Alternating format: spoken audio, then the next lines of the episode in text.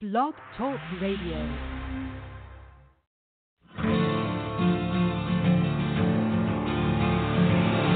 It's time to strap our boots on. This is a perfect day to die. Wipe the blood out of our eyes.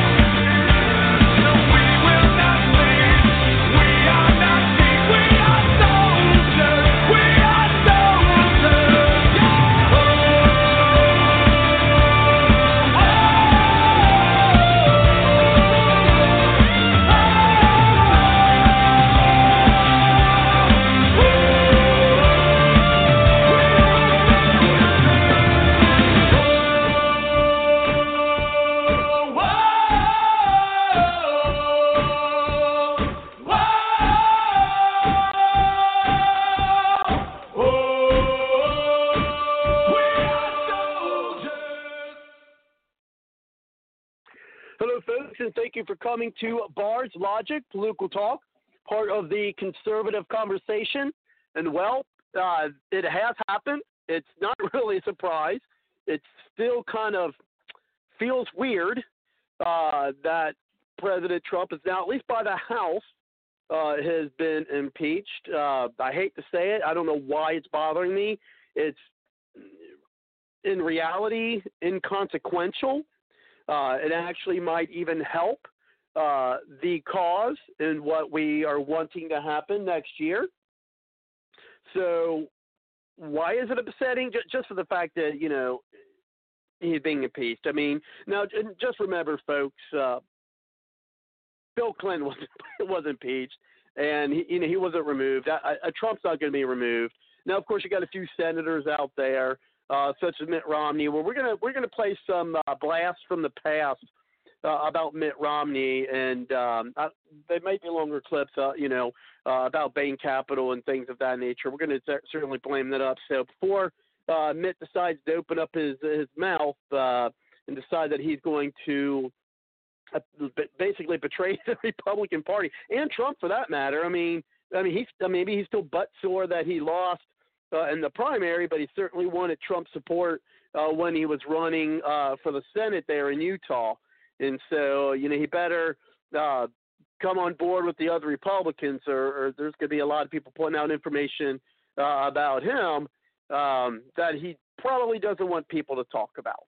Uh, and so, you know, he just, you know, try to keep his P's and Q's uh, in order because, you know, him trying to point fingers at, at Trump, he better be careful because then if people start pointing fingers at him, then you know, he might want to, you know, they'll be crying foul on that, especially if he wants to remain being a senator. Uh, but we'll see. Uh, so, of course, you know, it's along party lines that uh, the two articles, which my understanding, and I want our constitutional scholar to uh, weigh in on this, but to my understanding, neither, uh, no, what's that?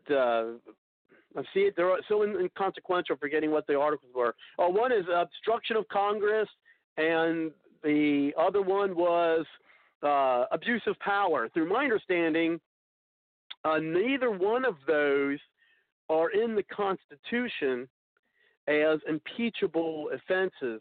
Uh, and so that's something you know. Uh, you know, we hear from our constitutional scholar tonight.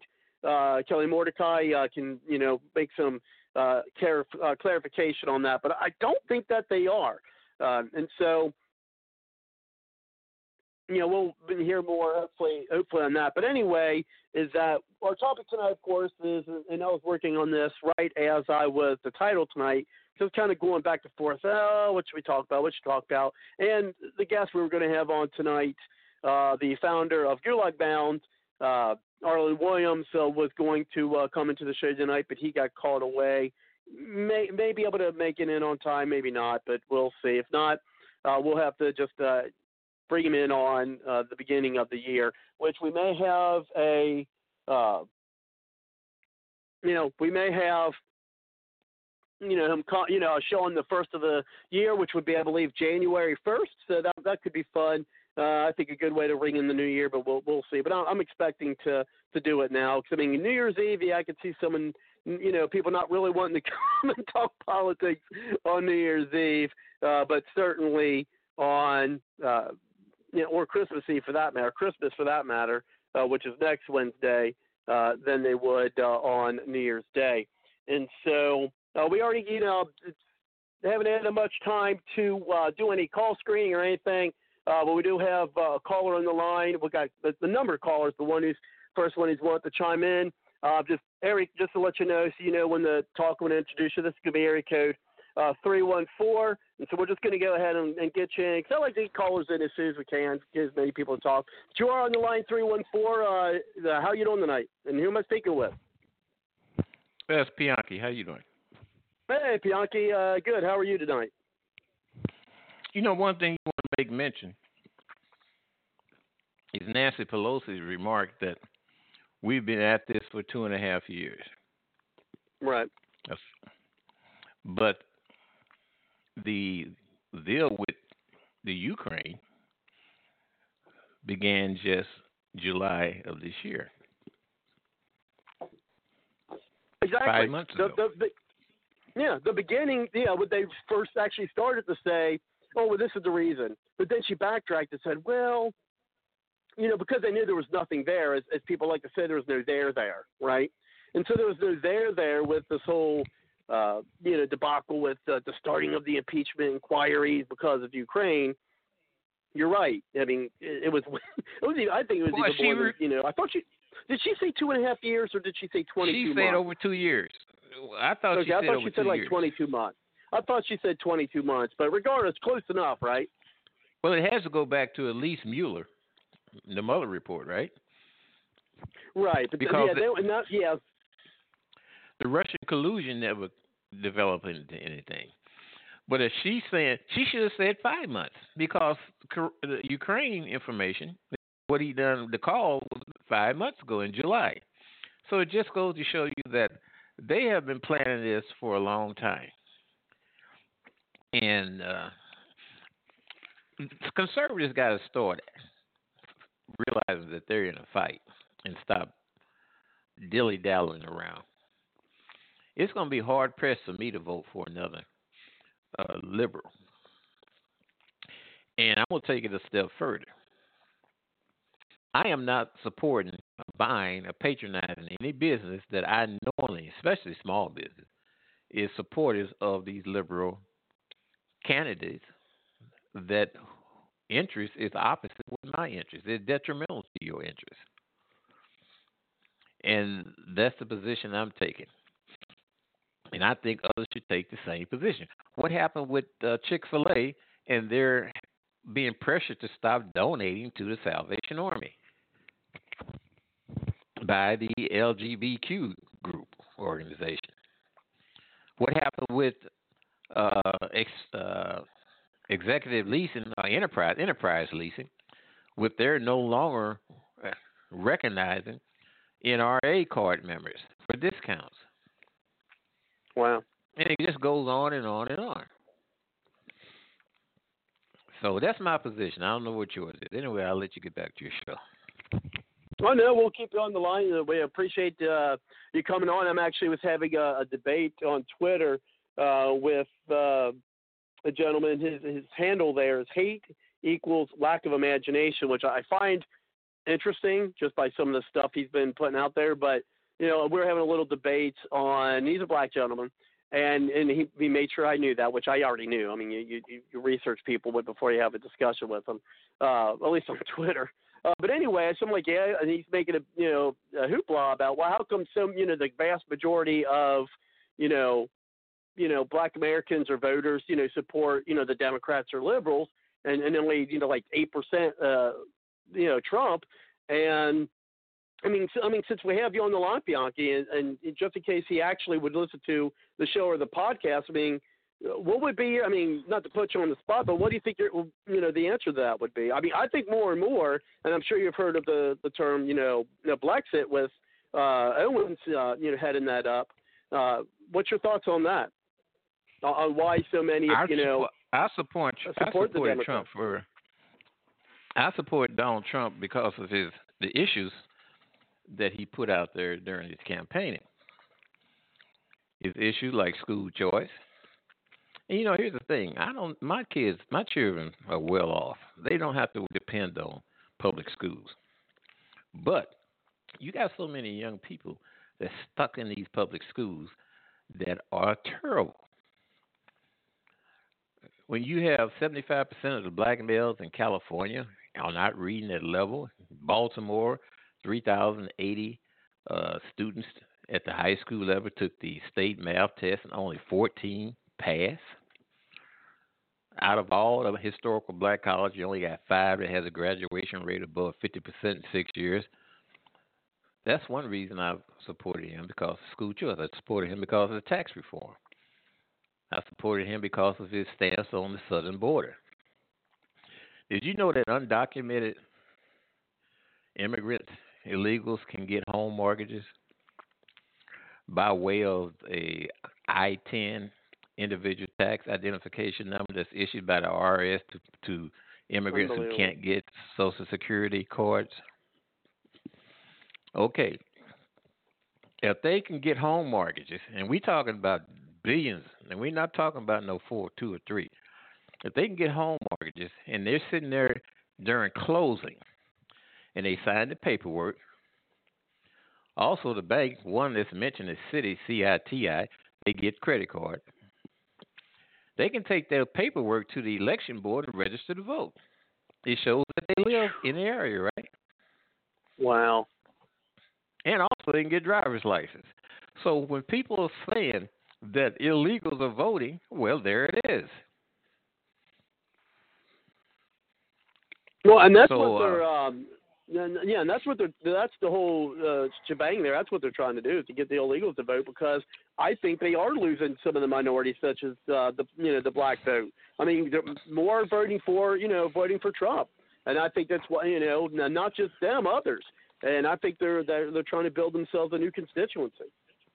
Well, you know, talking about blacks, as blacks become more ec- educated in, in professional areas, they won't need those uh, democratic policies anymore. Why would they need them? I don't need them. They actually they're hampering to me because when Obama raised uh, the tax rate up to thirty nine point six percent. That was I didn't like that. With Trump, it's twenty one percent. Is there not room to have some breather? He increased the standard deduction for married filing jointly up to $24,000. Well, it's a benefit if you're married. If you come from a community where 7% of your household is being ran by a single woman, well, quite natural. That ain't that, they don't care about that. Look at your trade agreements.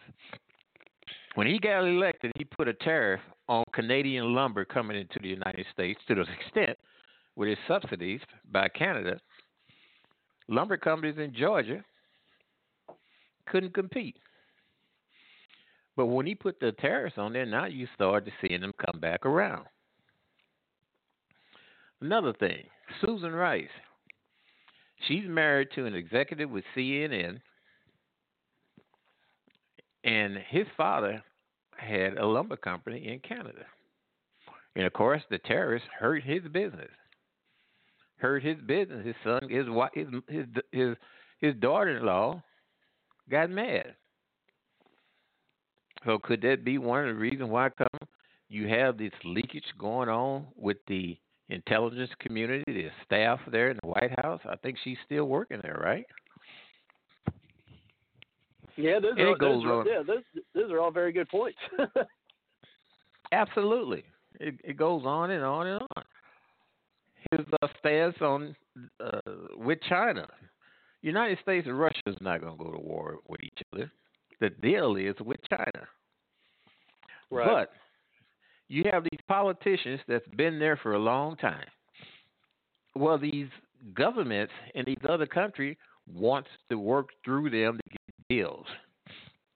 Anytime you have Joe Biden sitting there holding uh, hostage a, a billion dollars that was supposed to go to the Ukraine, Ukraine, and uh,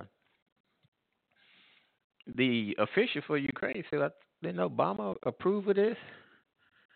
And Joe Biden tells, "We'll call Obama and see." I say you don't get yep. it, basically. Well, then you have to ask yourself, what the hell was Obama doing? You have to ask yourself. What I get is, is, how people don't see that as a quid pro quo. They're like, "Oh, but he was just doing the the uh, his job." like how people not how, not not see that as a quid pro quo. You know something else too. You talk about Russia, and and and what you have, you have these governments like ISIS. ISIS overthrow a country, become the government in that country, then they're going to go at some point in time asking for aid to come from the United States and other Western countries. Well, that money is how they enrich themselves. Look at Libya. The same people that was fighting the United States and Iraq is now sitting at the head of the government in Libya and about ready to get back into good fortunes with the U.S. and ask for aid. Trump's not going to give them any aid. And they use Russia as this boogie bear let me throw a scenario out there for you. What if Russia joins NATO? Oh, baby. There goes an excuse. There goes the kitty man. Mm-hmm. That's a great idea. Absolutely. Look at Turkey. Turkey straddles the fence. One foot in NATO, other foot in, in Russia. So one of the reasons why companies yeah, they have so many blacks, didn't they? yes, one of the reasons why you have so many blacks that continue to vote for Democrat. One, look at the education system that a lot of them come out of. It don't teach anything. I mean, it, it's not me saying that. The data says that. And these politicians. Well, and the propaganda machines too. Yeah, these politicians has been making a good living off of that. You remember Adam Clayton Powell? Charlie Rangel took his place. And Charlie Rangel just retired maybe a couple of terms ago. Hey, we talking about at least 50 years. Maxine Waters, Elijah uh, Cummings said that the uh, caravans should come through, let them cross the border, let them in. That's not per my interest.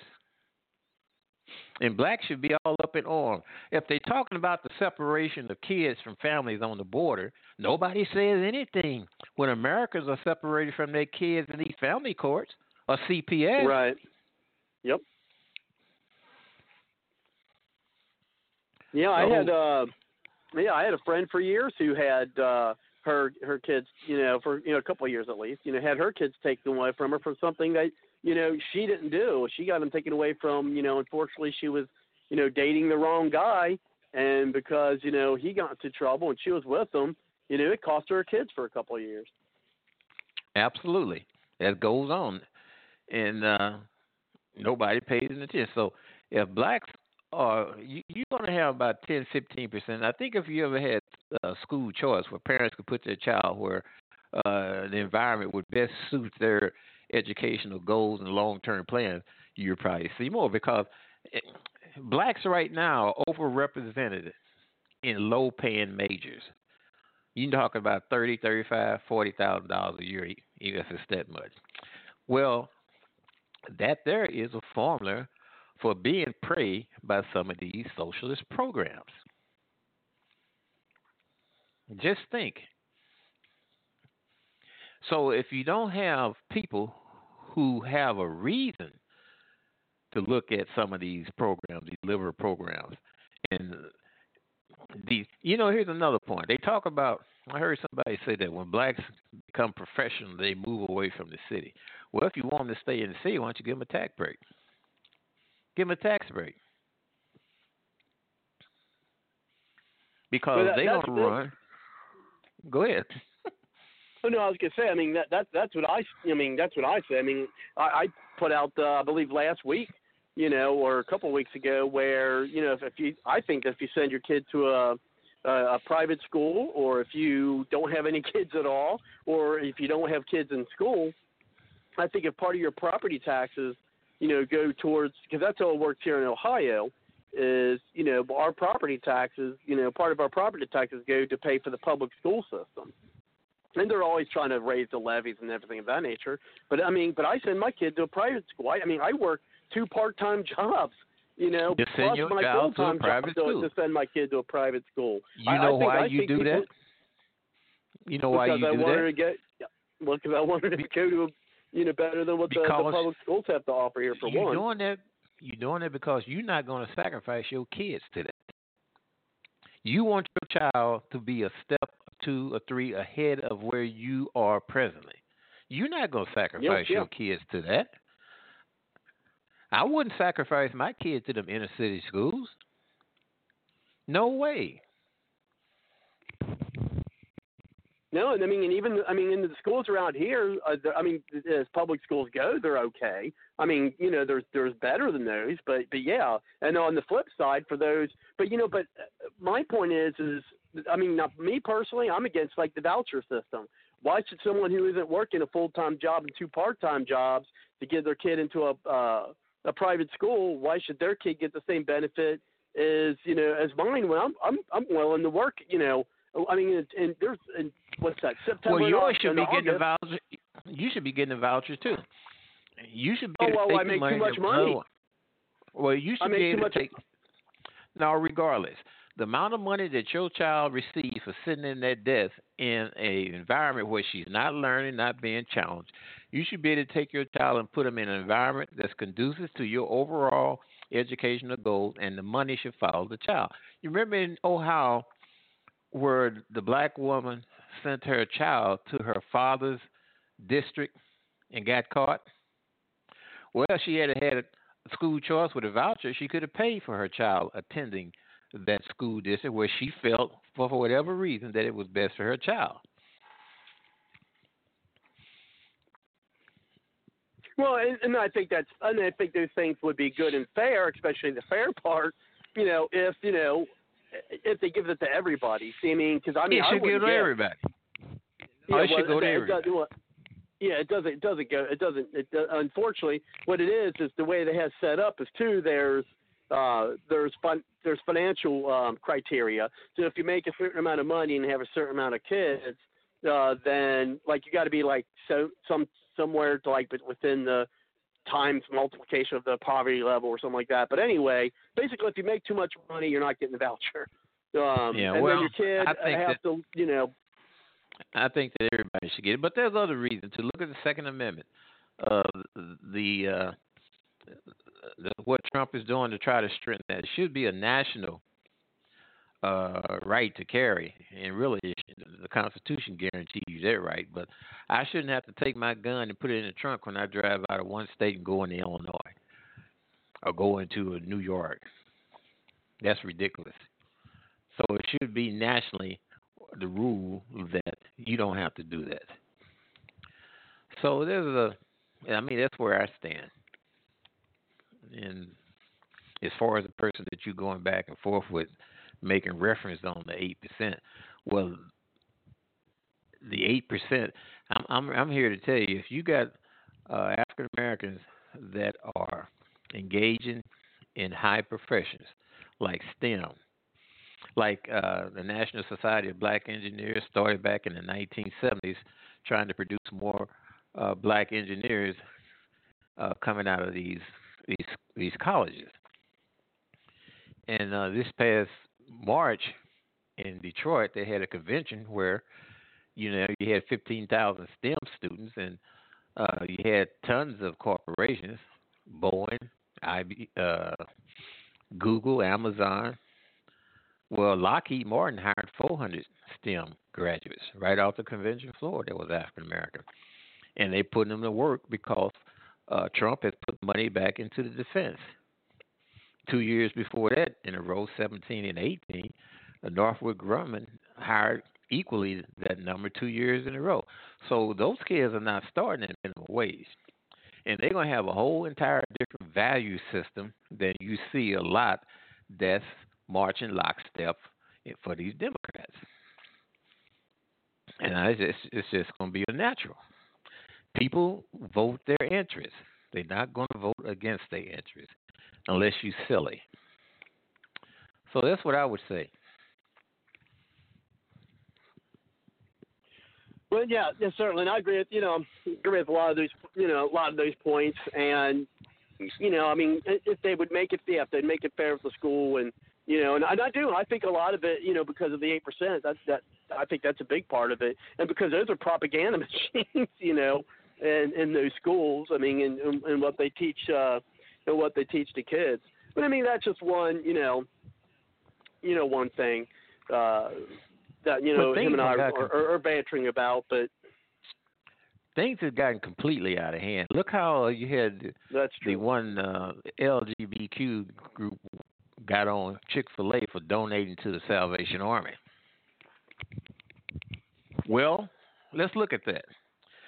When you have a disaster within the inner city, fire or something of that nature, the first people on the scene when that family's out of a house, out of a place to stay, food, clothing, shelter, is the Salvation Army. So blacks should have been up in arms when uh, this organization, this group, attacked Chick Fil A. Doesn't make sense.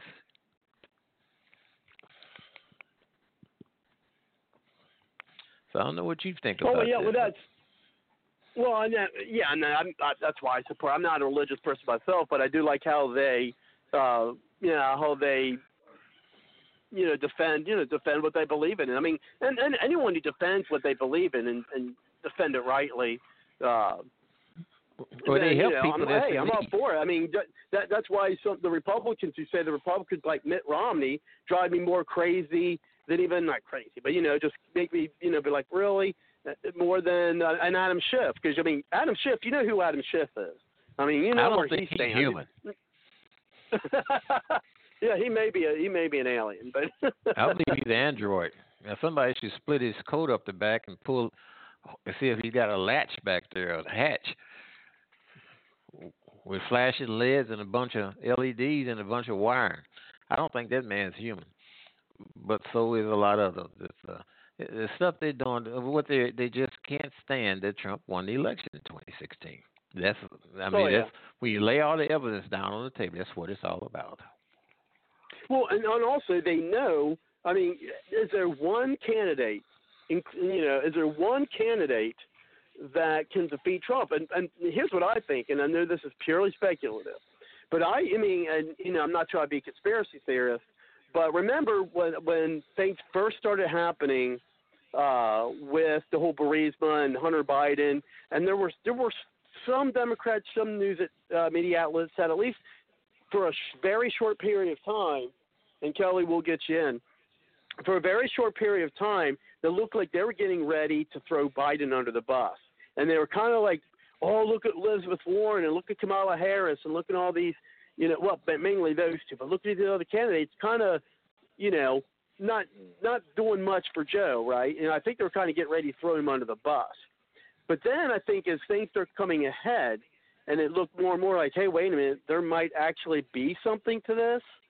Then they're like, well, we got to throw our our you know again, this is where I'm speculating is what they're thinking is is I'm thinking they're like, you know what, Joe's in trouble, and we and and because of Trump, and we hate Trump, so we can't have that, and so we need to support Biden and throw more support behind him and defend him because if we you know show hey he's a candidate he's a viable candidate he's a candidate well then they're going to try to make it look political again you know like this uh you know with Zelensky right?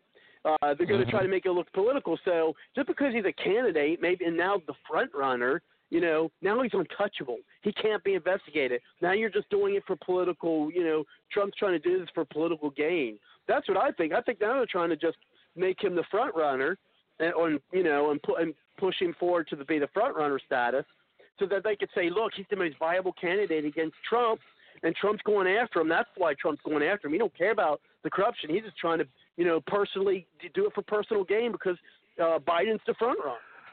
Well, let's put it like this: the election in November of 2020. If a Democrat wins and he's inaugurated in January, the day after he's inaugurated, we start working to impeach his butt. yeah, I mean it's ridiculous. I mean, and I, let's um let's bring in Kelly. We'll, we'll keep you on the line. I think Kelly's going to have some points to uh, what's what you said and what I said earlier. Uh, so go ahead, Kelly. Uh, thank you for coming to the show. How are you tonight?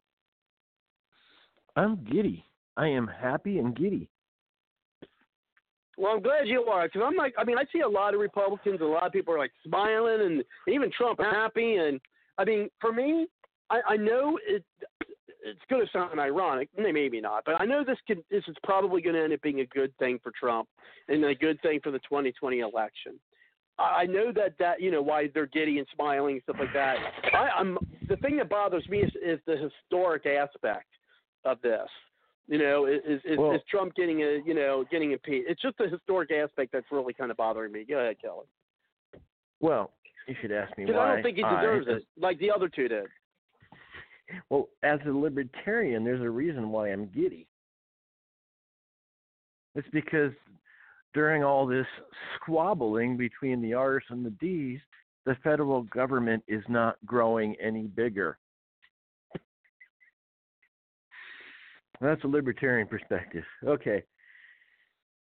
So, I wanted to. I know you're, you you accuse me of being a constitutional scholar. A scholar is really somebody who studies, and uh, I said this before on the show. Uh, this is many, many months ago. The House can impeach a president because they have gas on their stomach. Now, um, we look at uh, the history of impeachment. It goes back to Great Britain, England, where Parliament set up some things that basically, you know, and the king's getting out of line, then we can remove him or his ministers, like the prime minister, on vote of impeachment. That came in here, but the founding fathers were concerned about it.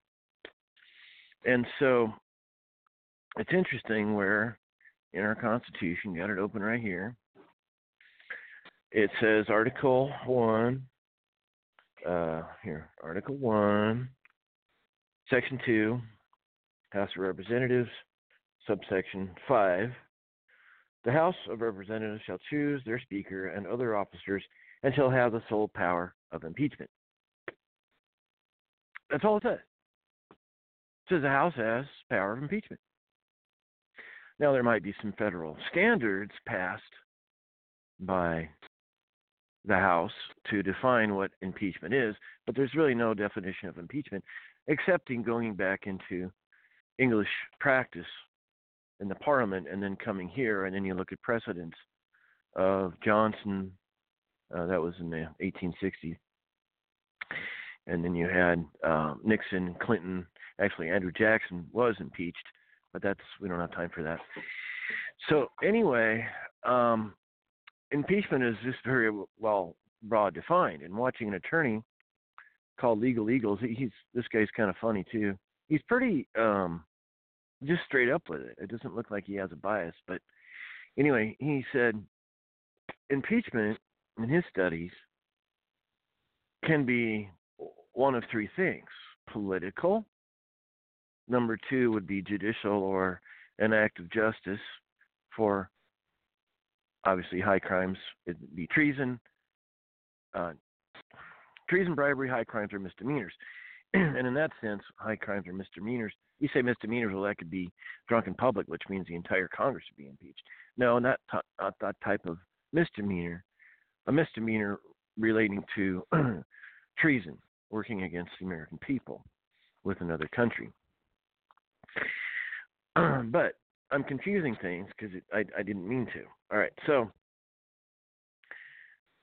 the House can impeach because they have gas on their stomach, or they can they can impeach because an actual crime relating to a federal statute has occurred.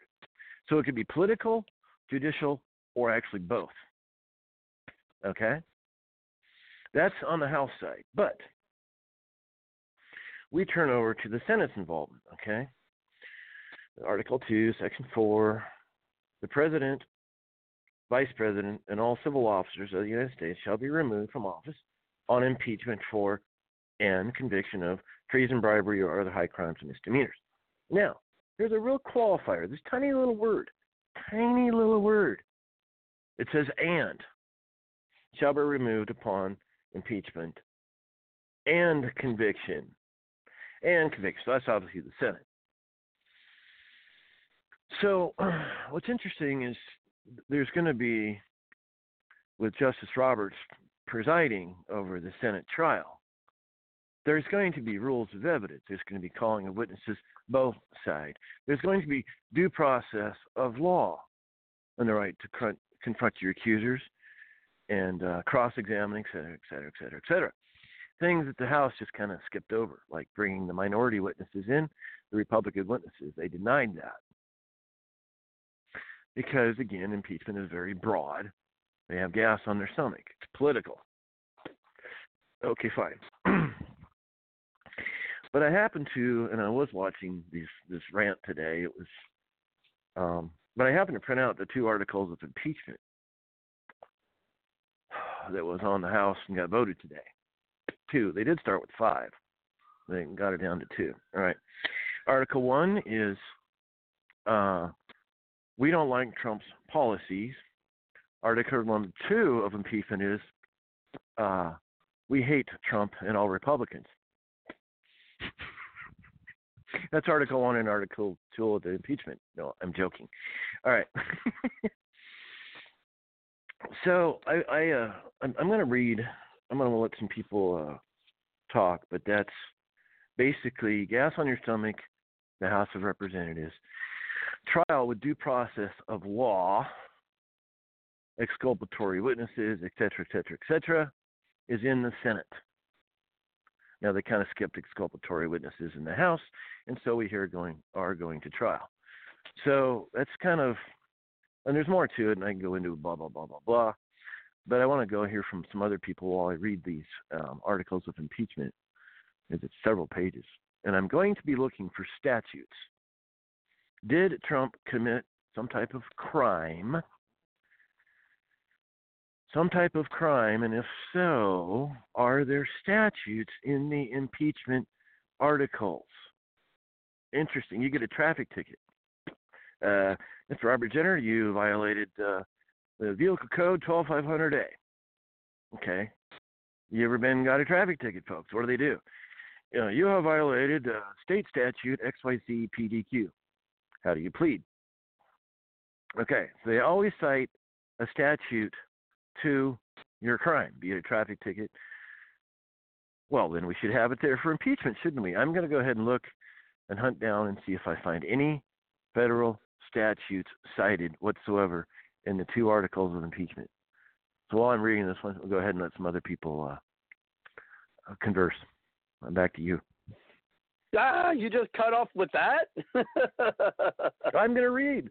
Well, did he have? Are there statutes cited in the impeachment? I'm going to find it or not. I'll come well, back. let us know. And in the meantime, we'll go ahead and bring in uh, everyone's lines will be open. Uh, so if there's going to be noise in the background, just mute the mic till we, you, you come back in, or we you come back in. But we do have Suzette on the line. Uh, thank you very much, Suzette, for coming to the show. How are you tonight? Good evening. I'm doing very well, thank you. Um, and I just wanted to, if I may, mention a few things. Um, I saw that Sure. video too as well, uh, Kelly, with the Eagle Legal dude, and there were some things um, that he was explaining. You know, he did the whole video with the um, background showing Parliament days and all of that. And it's not so much that they can impeach for a ham sandwich or gas on their stomach. The other thing, either it's high crimes and misdemeanors, and we're talking high crimes as you mentioned, as far as the whole uh, thing about treason, working against you know our country, um, aiding and abetting foreigners and so forth. But the other, it has to do with decisions that were made that were detrimental. I have Rob brought that in there in the chat room to the safety and security of our country. Something that's going to hurt our country. That's not necessarily mixed in with anything foreign. Just decisions that the president, you know, would make, or, or judge, or anything else, or any other officer.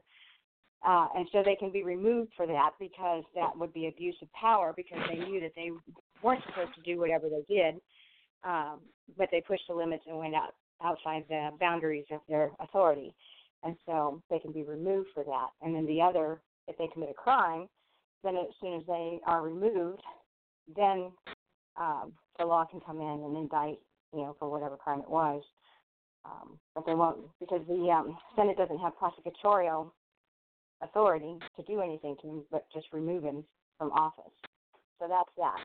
And uh, the other thing is, I spoke to Steve Bannon earlier this week, and we were talking about uh, a survey or a consensus of the American people, or from the American people, to find out, get a feel of whether they would prefer a full trial uh, to be acquitted, or uh, what was the other one?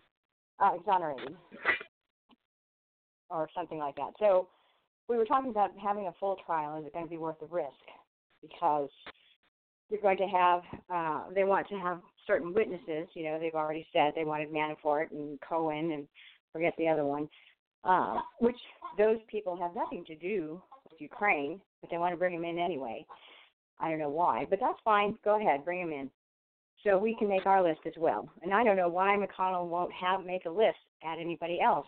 We can add Schiff on there, the whistleblower, you know, and since it's subpoenas, if they don't abide by the subpoenas, then we take them to court and make them abide by the subpoenas. Then they won't have, you know, a leg to stand on. That's how the process is supposed to work.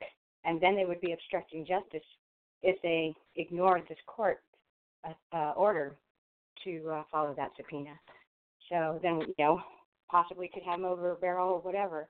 But it would be a good thing because it would expose everything. Yes, it will be in the history books, but it will be in the history books as the biggest hoax in American history that was perpetrated on an American president and U.S. citizen. And so, with the IG report and the findings with that, and we still have Durham's, all of this stuff is just oozing out all over the place. You know, anytime the Democrats try and project anything onto our president, as far as yeah, this is what he did, it ends up exposing two or three of them. They want Joe Biden. They're, they may be propping him up because if he goes down and they don't stand behind him, they're going to be exposed. Nancy Pelosi's son had dealings over there in Ukraine, and uh, I guess it was uh, Ukraine had just finished their investigation um, through their courts that was ordered, and so there's some stuff that came up there as well. And then, of course, a document that's been in the Capitol uh, vault for the last 30 years, which had uh, Hunter Biden's arrest record in there for cocaine that uh, was hidden away that just came out. So there's a lot going on right now. But the more that they are exposed, the better. Because how could our law enforcement not do something about it? Because these are laws being broken. You know, Biden showed hypocritical. It's not even funny as far as he was the one that was the architect for the crime bill, for, for the cocaine, uh, you know, as far as you have this many ounces, you're going to jail for this long. You know, he was on Clinton's team. They wrote that crime bill and yet he hid that arrest record. He bailed his son out, swept it under the carpet, way deep in, under the carpet in the vault in the capital city, in our capital, nation's capital. Yep. So what do you think about that?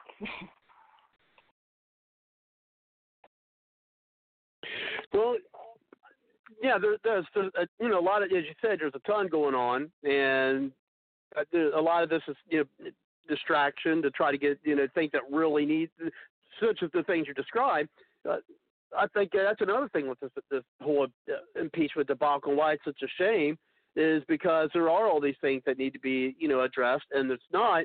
And basically, I mean, we've heard the phrase before: it's taking all the oxygen out of the room, and so that's what's really happening.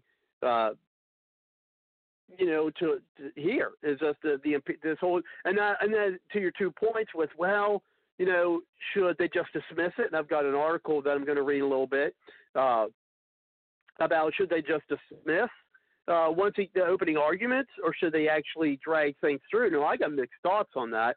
I mean, one, I think you know, just dismiss the damn thing, get it over with, and uh, and uh, and just be done and start work doing the people's work. But in, you know, but if you do have an actual trial, witnesses and testimony and things of that nature, I think it could expose a lot of things. Now, which I would, you know, of course, like to see too. Now, here's what I think would be the best case scenario. What I think the best case scenario would be is that for them to dismiss, you know, once the opening arguments, the Senate to just dismissed it. Of course, that that, that I mean that's going to cause cause hoopla. But regardless what happens, the Democrats and the media are going to have a hoopla anyway, right? We're saying, oh, the Republicans are against the United States, blah blah blah. But anyway, and we'll probably well I'm sure we'll talk about that when when whatever the Republicans do happens. They'll so I think the best case scenario is just dismiss it, get it done, so we can get on with the piece of uh, the people's work, and then because people need to pay, and we talked about this last last week. You know, people need to, there needs to be responsibility. There needs to be you know, people held accountable, or else, and I think nothing's going to happen to anybody at this point. I don't think anyone's going to get prosecuted. I don't think anyone's going to get indicted. I don't think anyone's going to go to jail. I think it's all going to blow over and, and nothing's going to happen anyway. But that being said, is what I think would be the best case scenario is again dismiss it and then have you know, Durham and Barr do their jobs. You know, indict people, prosecute people, do their thing. You know, make you know, get. You know, I think get Comey okay, get Cart, you know, get Strzok, you know, get that that girl, I can't remember her name, you know, and then all the people who are involved, get them prosecuted. Get the person I like to see go to jail the most right now in this whole thing is Comey. That smug sob. I can't stand the guy. But you know, but also mm-hmm. investigate. You know, invest, and also, you know what? I think you need to investigate Barr and Durham. Need to investigate Adam Schiff. And Nancy Pelosi, I think she just, you know, I, I don't, I mean, I, not, I don't think Nancy Pelosi just because she kind of, uh, she, the only reason why she started the whole process is because I think she was politically forced into it. I mean, I do. When people say that, I do agree with that. I think she knows deep down this is stupid. Um, but Adam hey, Schiff, with his lies and everything, I think. Hey, Robert. I, I go ahead. Um, I, I have these. I have the. I've read the uh, impeachment articles, and I got it from NPR. Okay. Okay. No, NPR. Okay. Yeah. So tell me when you want. I can go ahead and read these two articles, and it's not. It doesn't take much time. No, go ahead. Okay, again from NPR. Remember, I was hunting for statutes that they cited, you know, like oh, 18 USC 7748 or 24 USC uh, one uh, section 107.4 point subsection A subsection C, right? Okay, let's see if you know we got them on our traffic tickets.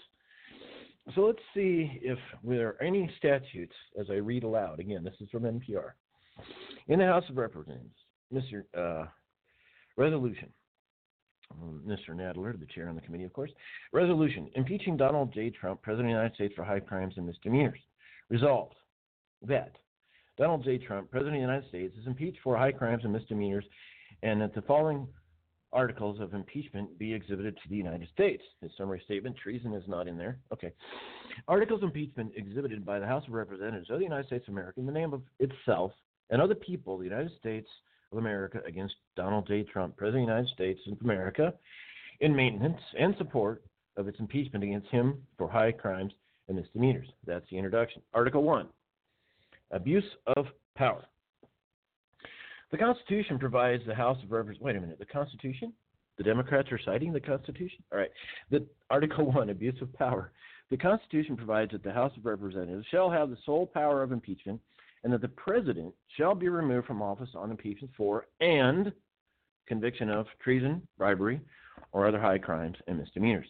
In his conduct of the office of President of the United States, and in violation of his constitutional oath faithfully to execute the law office of President of the United States, and to the best of his ability, preserve, protect, and defend the Constitution of the United States, and in violation of his constitutional duty to take care that the laws be faithfully executed. Donald J. Trump has abused the powers of the president in that. Using the power of his high office, President Trump solicited the interference of a foreign government, Ukraine, in the 2020 United States presidential election. He did so through a scheme or course of conduct that included soliciting the government of Ukraine to publicly announce investigations that would benefit his reelection, harm the election prospects of a political opponent, and influence the 2020 United States presidential election to his advantage. President Trump also sought to pressure the government of Ukraine to take these steps by conditioning official United States act of significant value to Ukraine on its public announcement of the investigations. President Trump engaged in this scheme or course of conduct for corrupt purposes in pursuit of personal political benefit. In so doing, President Trump used the powers of the presidency in a manner that compromised the national security of the United States and undermines the integrity of the United States democratic process. He thus ignored and injured the interests of the nation. President Trump engaged in this scheme or course of conduct through the following means. One, President Trump, acting both directly and through his agents within and outside the United States government, corruptly solicited the government of Ukraine to publicly announce investigations into A a political opponent, former Vice President Joseph R. Biden, and B, a discredited theory promoted by Russia alleging that Ukraine, rather than Russia. Oh, here we go. See, see how they see how they worded that. See how they worded that. Oh, our, ours is true and yours is bullshit. Is basically what they're saying. Go ahead, Kelly. All right. B, a discredited theory promoted by Russia alleging that Ukraine, rather than Russia, interfered in the 2016 United States presidential election. Two, with the same corrupt motives, President Trump, acting both directly and through his agents within and outside the United States government, conditioned two official acts on the public announcements that he had requested. A. The release of 391 million of United States taxpayer funds that Congress had apportioned on a bipartisan basis for the purpose of providing vital military and security assistance to Ukraine to oppose Russian aggression, and which President Trump had ordered suspended. And B, a head of state meeting at the White House with the president of Ukraine sought to demonstrate continued United States support for the government of Ukraine in the face of Russian aggression. Number three, faced with the public revelation of his action, President Trump ultimately released military and security assistance to the government of Ukraine, but has persisted in openly and corruptly arguing and soliciting Ukraine to undertake investigations for his personal political benefits. These actions were consistent with President Trump's previous invitations of foreign interference in the United States elections. In all of this, President Trump abused the powers of the president by ignoring and injuring national security and other vital national interests to obtain an improper personal political benefit. He has also betrayed the nation by abusing his high office to enlist a foreign power in corrupting democratic elections. Wherefore, President Trump, by such conduct, has demonstrated that he will remain a threat to national security and the Constitution if allowed to remain in office and has acted in a manner grossly incompatible with self governance and the rule of law. President Trump thus warrants impeachment and trial, removal from office, and disqualification to hold and enjoy any office of honor, trust, or profit under the United States. That's the end of Article 1. Article 2 is, well, okay. That's Article 1. All right, Article 2. oh, by the way, did you hear any statute cited in Article 1? No, I and what they've done is put the the cart before the horse because what they've done in Article One and Article Two is outline a crime, a crime or an you know impeachable offense that they could not prove, which is bribery. So instead, they outlined it so basically they could say, well, all these things add up to bribery. Oh, okay. Well, then we'll go ahead and write that one up. Then make Article Three bribery. No, no, no, no, no, no, no. You got to prove bribery and then put your outline of how you got that to that conclusion. But they couldn't prove that, so they dropped that and they said, okay, well, we'll just put it this way. Well, here, here's let me let me go further with the statute. Okay, so we I've talked about the grand jury. I wrote a book on the grand jury. I've seen a whole bunch of grand jury indictments. House Majority Leader Tom DeLay, Republican, when he was indicted, statute, statute, statute, statute. It's on the first page. Uh, Governor Blagojevich, God help people pronounce his name, but Blago, okay, Illinois, Democrat, indictment, statute, statute, statute, statutes. Federal judges that get indicted by a federal grand jury, statute, statute, statutes. Congressmen that get, I've read, I've seen a bunch of these indictments. Congressmen, United States senators, when they get indicted by a grand jury, front page, the name, statute, statute, statute, statute. Okay, no statute. right. There's So no the, crime. the House, right? The House of Representatives is the largest grand jury in the land. Of county grand jury, state grand juries, you have federal grand jury, statutes, your traffic ticket. Remember going to traffic court, uh, you're charged with uh, vehicle code section one two three four. Okay, whatever. All right, let's go to article number two. Obstruction of Congress. All right. The Constitution provides that the House of Representatives shall have the sole power of impeachment, and that the President shall be removed from office on impeachment for and conviction of treason, bribery, and other high crimes and misdemeanors. The, the two uh, articles start with the same stuff, so that's why I'm going pretty fast.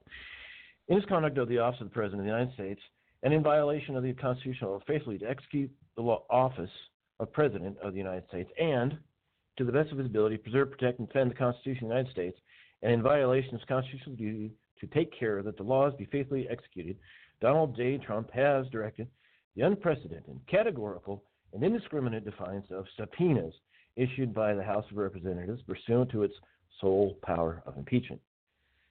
President Trump has abused the powers of the presidency in a manner offensive to and subversive of the Constitution in that the House of Representatives has engaged in, an impeachment inquiry focused on President Trump's corrupt solicitation of the government of Ukraine to interfere in the 2020 United States presidential election. As part of his this impeachment inquiry, the committee, under, the committees, plural, undertaking the investigation served subpoenas seeking documents and testimony deemed vital to the inquiry from various executive branch agencies and offices and current and former officials.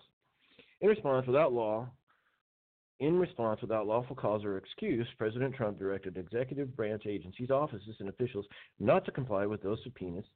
President Trump thus interposed the powers of the presidency against the lawful subpoenas of the House of Representatives and assumed to himself functions and judgments necessary to the exercise of the sole power of impeachment vested by the Constitution in the House of Representatives.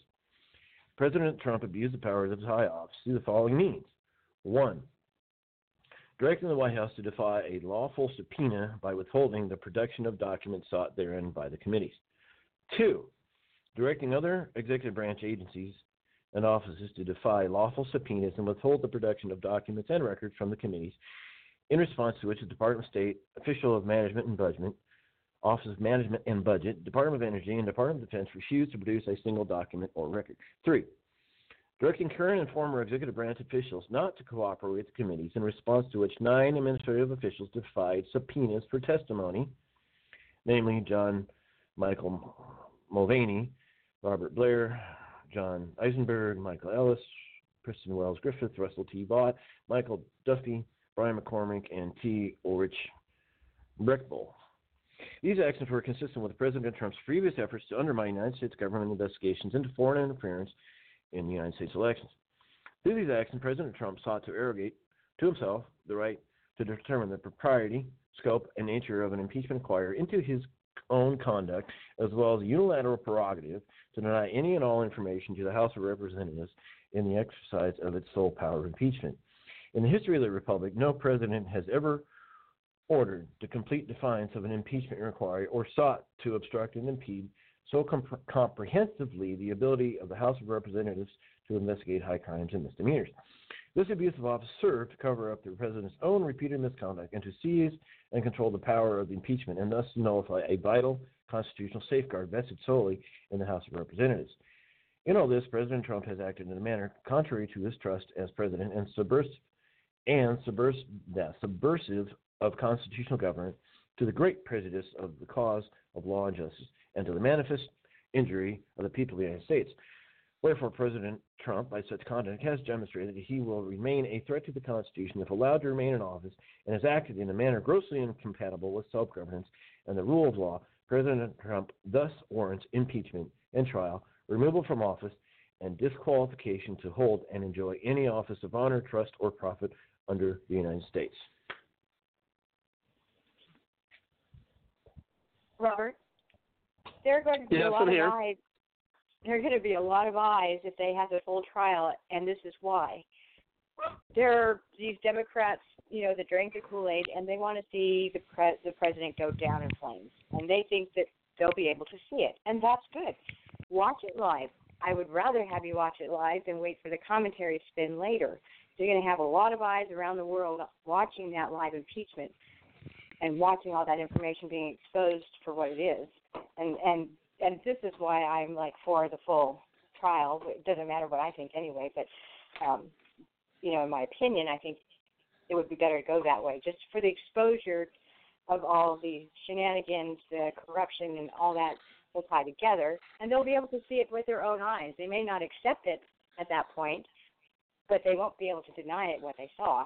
So, um, and then later Well, you know, no, do the thing. Go ahead. You know another thing here is that it sounds to me like they're putting all their cards on Ukraine. Well, heck, Ukraine just began in July of this year. So, if it wasn't for Ukraine and Donald Trump, he released the transcript, what would they be impeaching him for? Apparently, they gave up on Russia collusion. Well, that's why they want Manafort and um I don't know who else was on that list, Flynn and and uh, Mulvaney, because they want to try and tie those two together. But uh no, I agree. Everybody, anybody that reads the transcript says, so what are they impeaching him for? And then you have to ask yourself, well, why come the Republicans didn't seek repeach, uh, impeachment of Joe Biden for what he done? Because I guess that had just come out within the last year or two, as what was going on with that. Obama had the Republicans chasing their asses, it's part of my language, but he kept them busy because he had his hands in everything, touching this, touching that, and so they were just trying to keep up with him. And they're so slow and you know laggy that it's like they don't even see what's going on half the time, and and then others just ignore it because they're a part of it. So You're absolutely right. my opinion. yeah, no, your opinion carries a lot of water, and they still need to they still need to go after Obama for whatever reason. He's still out there uh, poking uh, in the mess. Well, Robert sent me a tweet today. You want to share that tweet, Robert? Um, let's see. Uh, well, I can't access. To, well, let's see if I can access the tweet. Do, do you have access to it? Because I, I have it on my phone. I saved it uh, on there. On my phone. Let me see if I can. Uh, up, I can pull it up.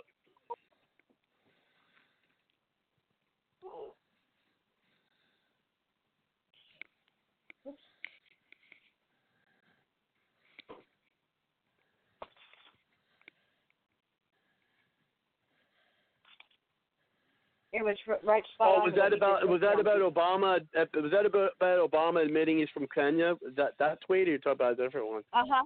No, that one. Yeah, there was a, a tweet. I mean, I haven't had a chance to look into it, but supposedly he was actually uh, doing some kind of speech recently in uh, yeah in uh, Kenya, saying he's the first uh, elected president to have uh, come from Kenya or something like that. Well, I didn't take it seriously. Really, I didn't look into it myself, but I just thought, wow, that was a pretty good one. Yeah, loose lips. uh, in in blonde we trust was the uh, handle.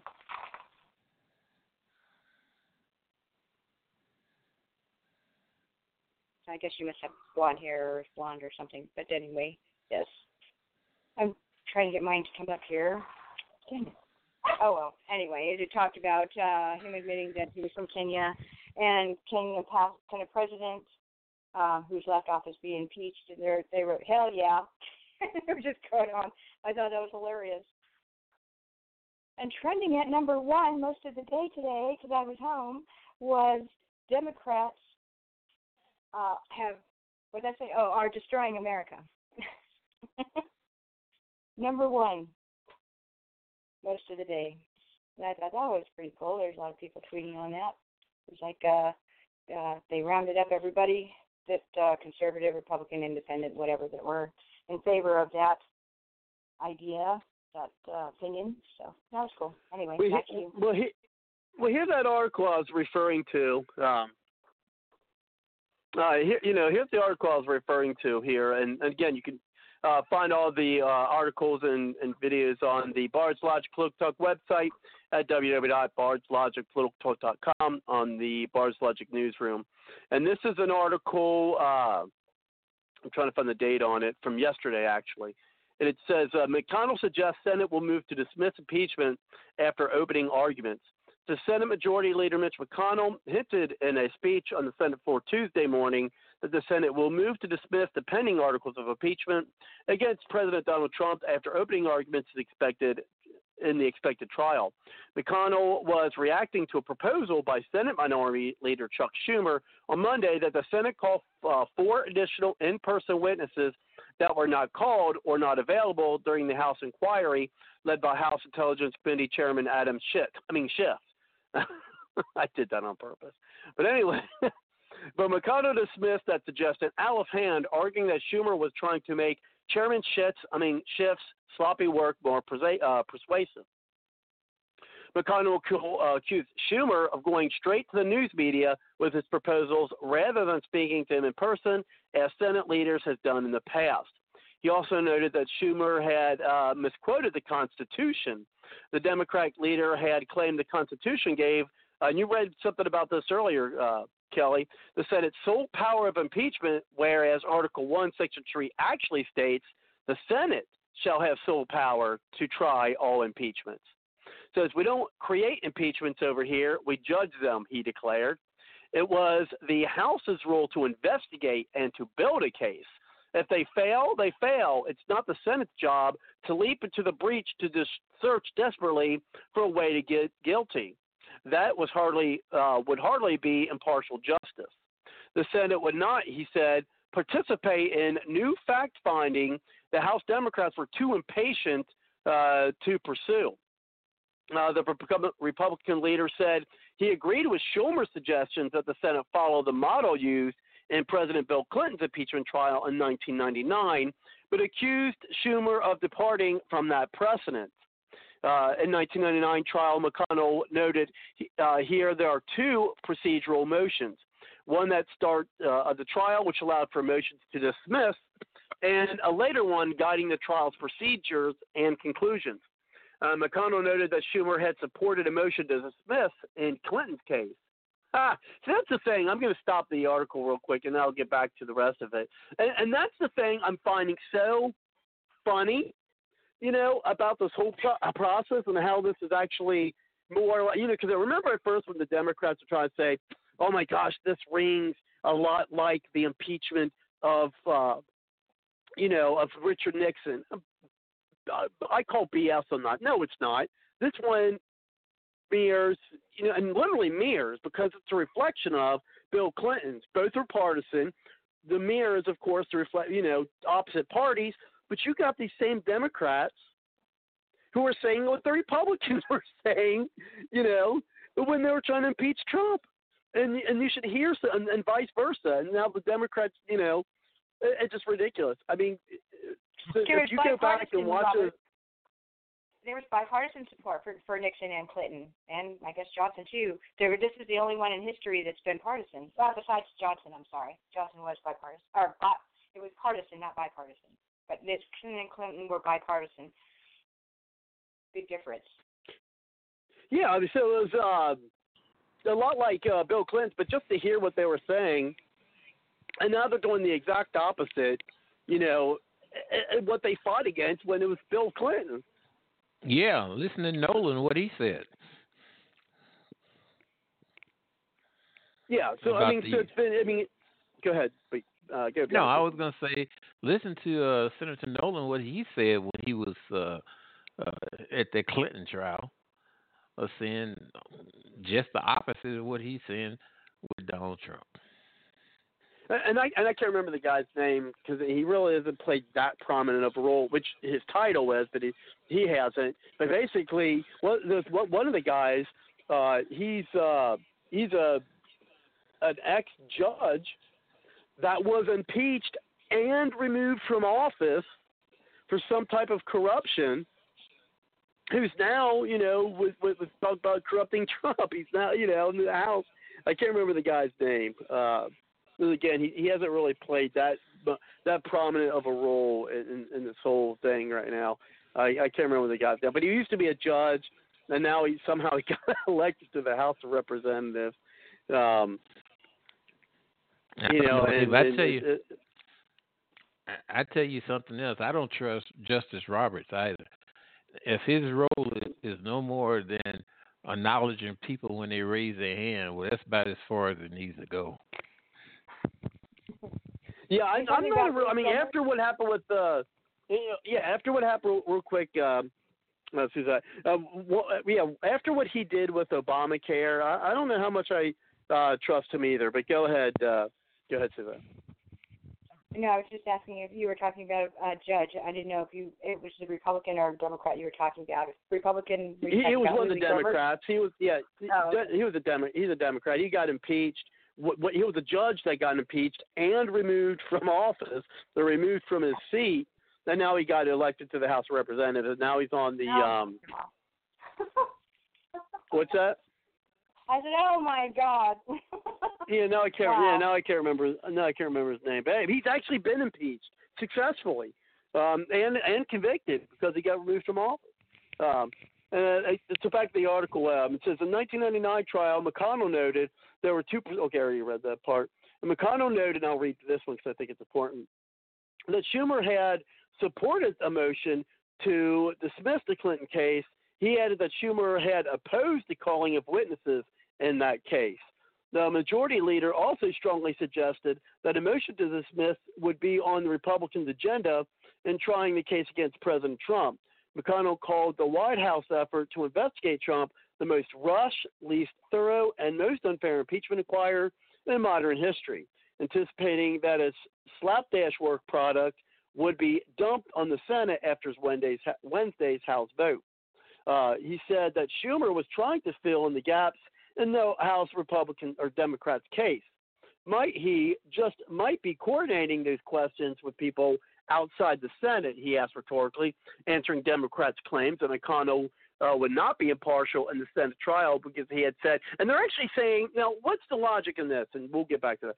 They're actually like, oh, well, McConnell needs to recuse himself. Has anyone else heard that? That, oh, McConnell needs to recuse himself. For what? What does he need? Why, why does he need to recuse himself? But anyway, uh, the Democrats' case, McConnell said, did not come anywhere near the bar for impeaching a duly elected president, let alone, alone removing him for the first time in American history. By any ordinary legal standard, what House Democrats have assembled would appear to be a woefully, woefully inadequate, uh, inadequate to prove uh, what they allege. And so, you know, that's pretty much so. Uh, I know. Again, I mean, I, I got mixed thoughts on that, uh, Suzanne. I know you really want to see it, and, and part of me does too. Um, but man, I just, I don't know. I mean, I, I'm, I guess I'm tired of it. I just don't want to see it anymore. so maybe, I mean, maybe that's part of it. But I can't blame you. So uh, I Did you was get the able clip? to. I'm sorry. Go ahead. I'm sorry. Go ahead. I was able to. Well, I had kind of a light day. I'd set up a system doing engineering, and I just kind of. I was able to listen to quite a bit of the testimony, and it was. uh Oh, Republicans, no evidence, no evidence. Why did you guys deny um, the minority witnesses in the Judiciary Committee? Uh, I ain't voting impeachment. The Democrats, flowery speech. Um, oh, Russian elections. And well, we hate Trump, so that's why the articles of impeachment are number one.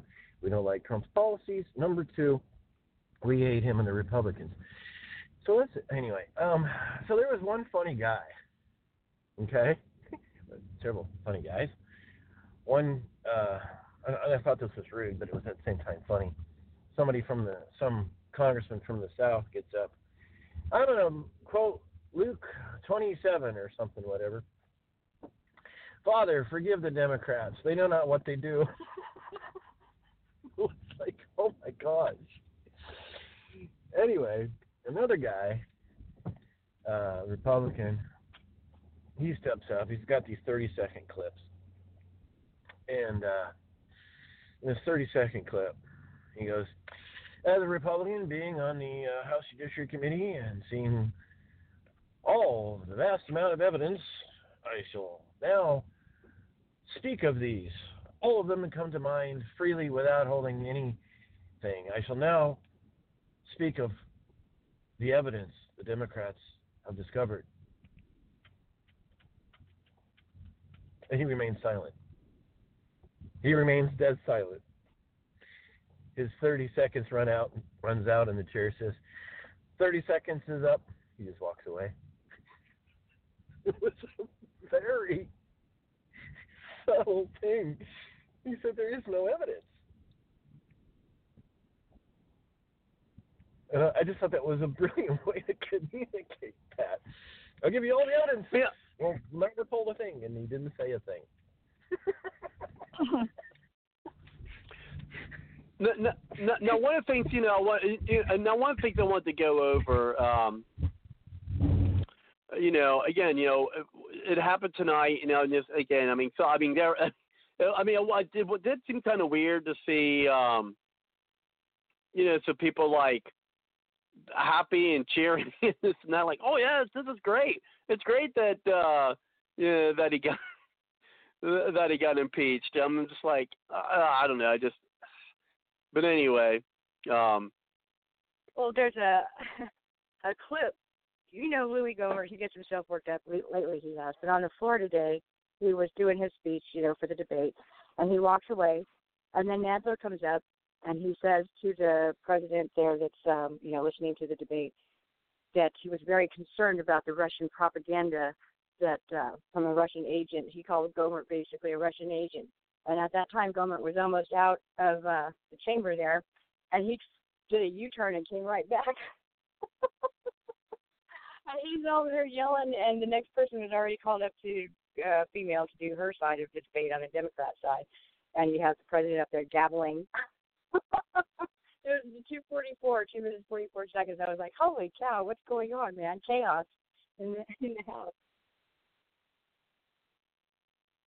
Well, and then you know, and then one the things I want to get is, I mean, so you know, we we've had you know the impeachments happen. You know, some are some are sad. Like, I mean, I'm not sad to think, oh my gosh, Trump's in so much trouble, and all our, you know this. It's, it's it, I mean, this is something that's historic. I mean, this is going to go down in history as Trump being. Now, who knows? Trump might end up wearing it as a badge of honor, right? Because it's historic, right? I mean, one more way his you know, and that's another thing. You know, Trump's probably like, thanks, guys. You're going to make it so this nation never forgets about me. you know, that's the thing is that's the ironic thing is you're going to have all these gnashing of teeth, right? And uh, Mhm. yes, I used the, the I used the biblical uh, narrative narrative there. But you're going to have all this gnashing of teeth and all these people hating Trump. But you know what? All they're doing is cementing. if you think about it in this way, for people who hate him so much, they need to realize they're cementing his legacy.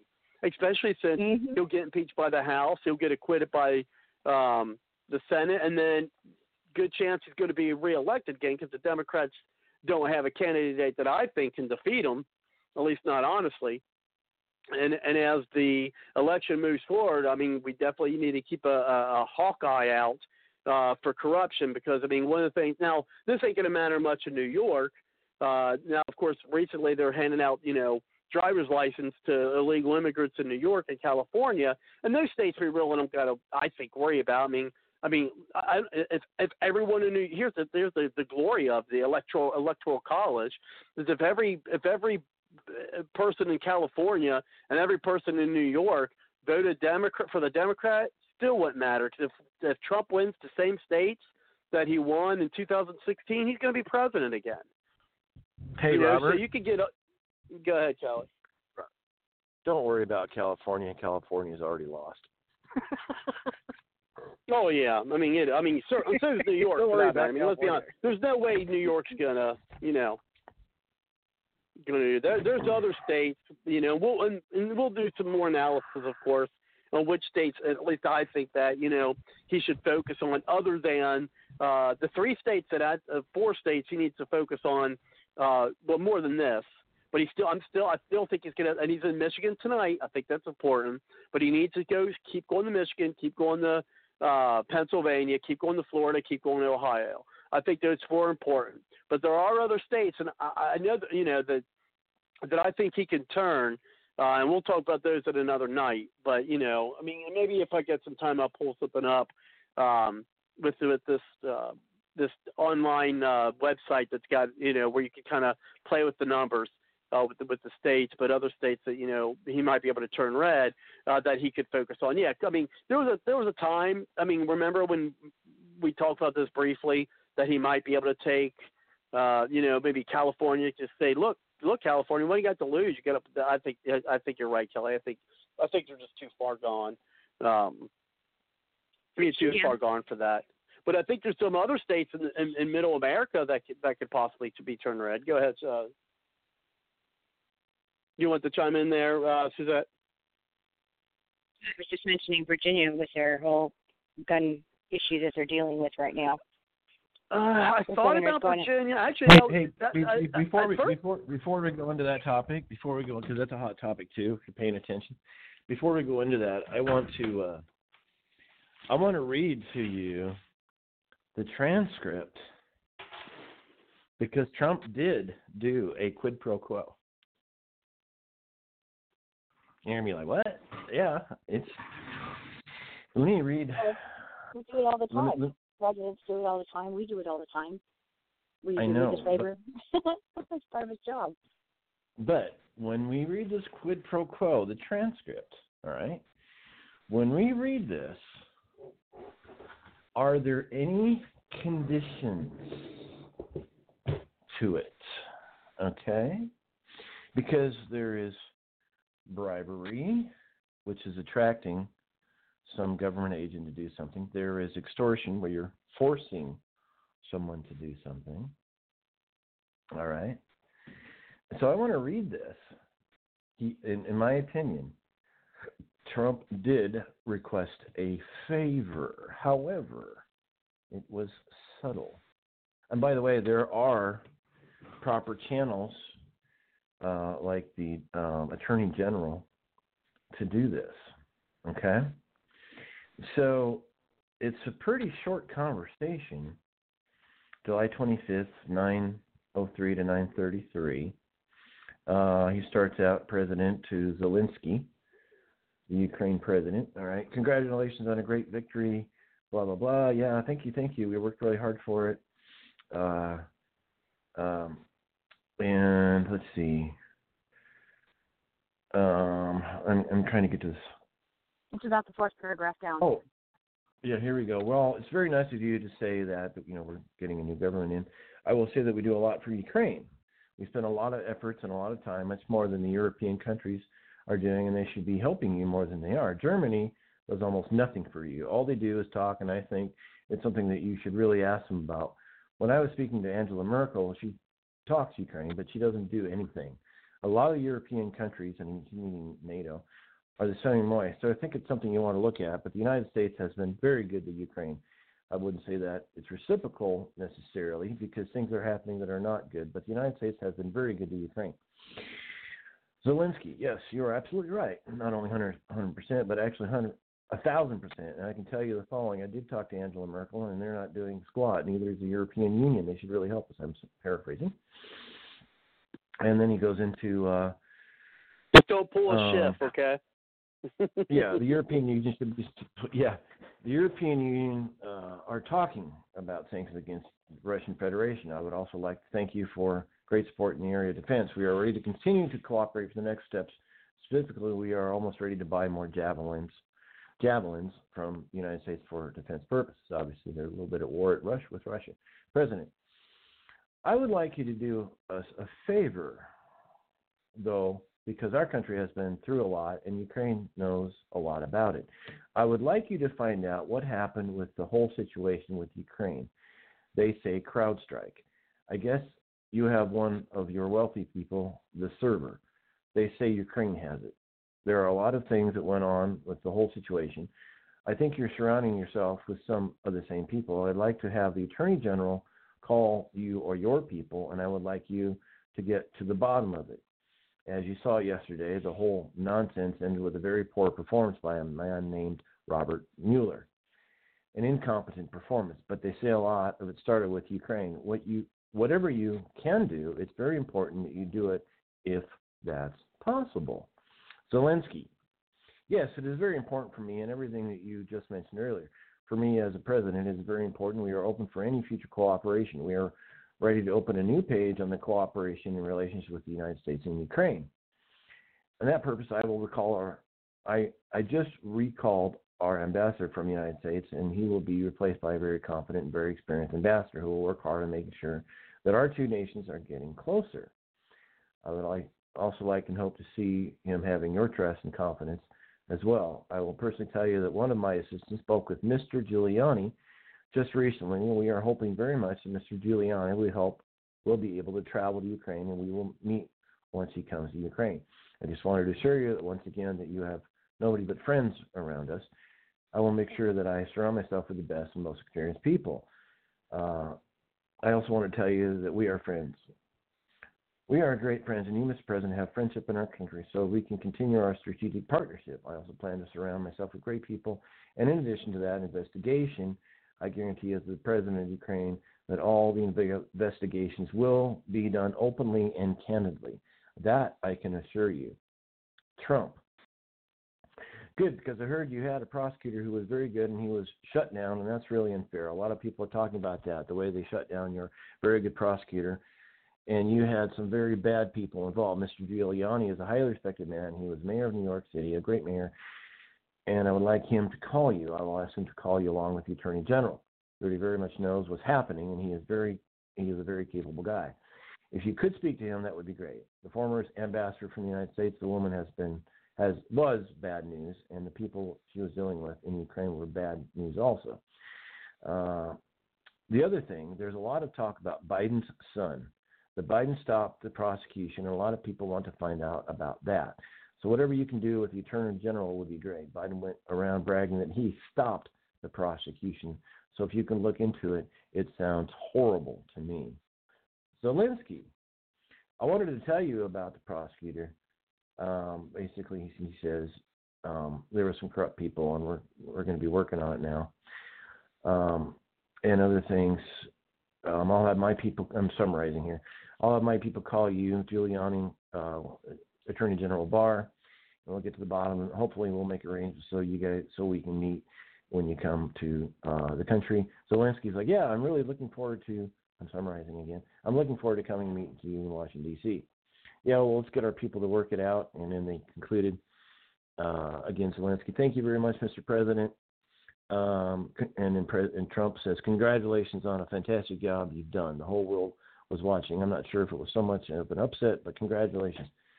Uh, Zelensky, thank you, Mr. President. Bye bye. End of conversation. So Trump did ask for a favor. It was a quid pro quo. However, was there any conditions on it? Was there any restrictions of funding on it? Was there any bribery? Was there any um, any form of manipulation? It was asking. That was it.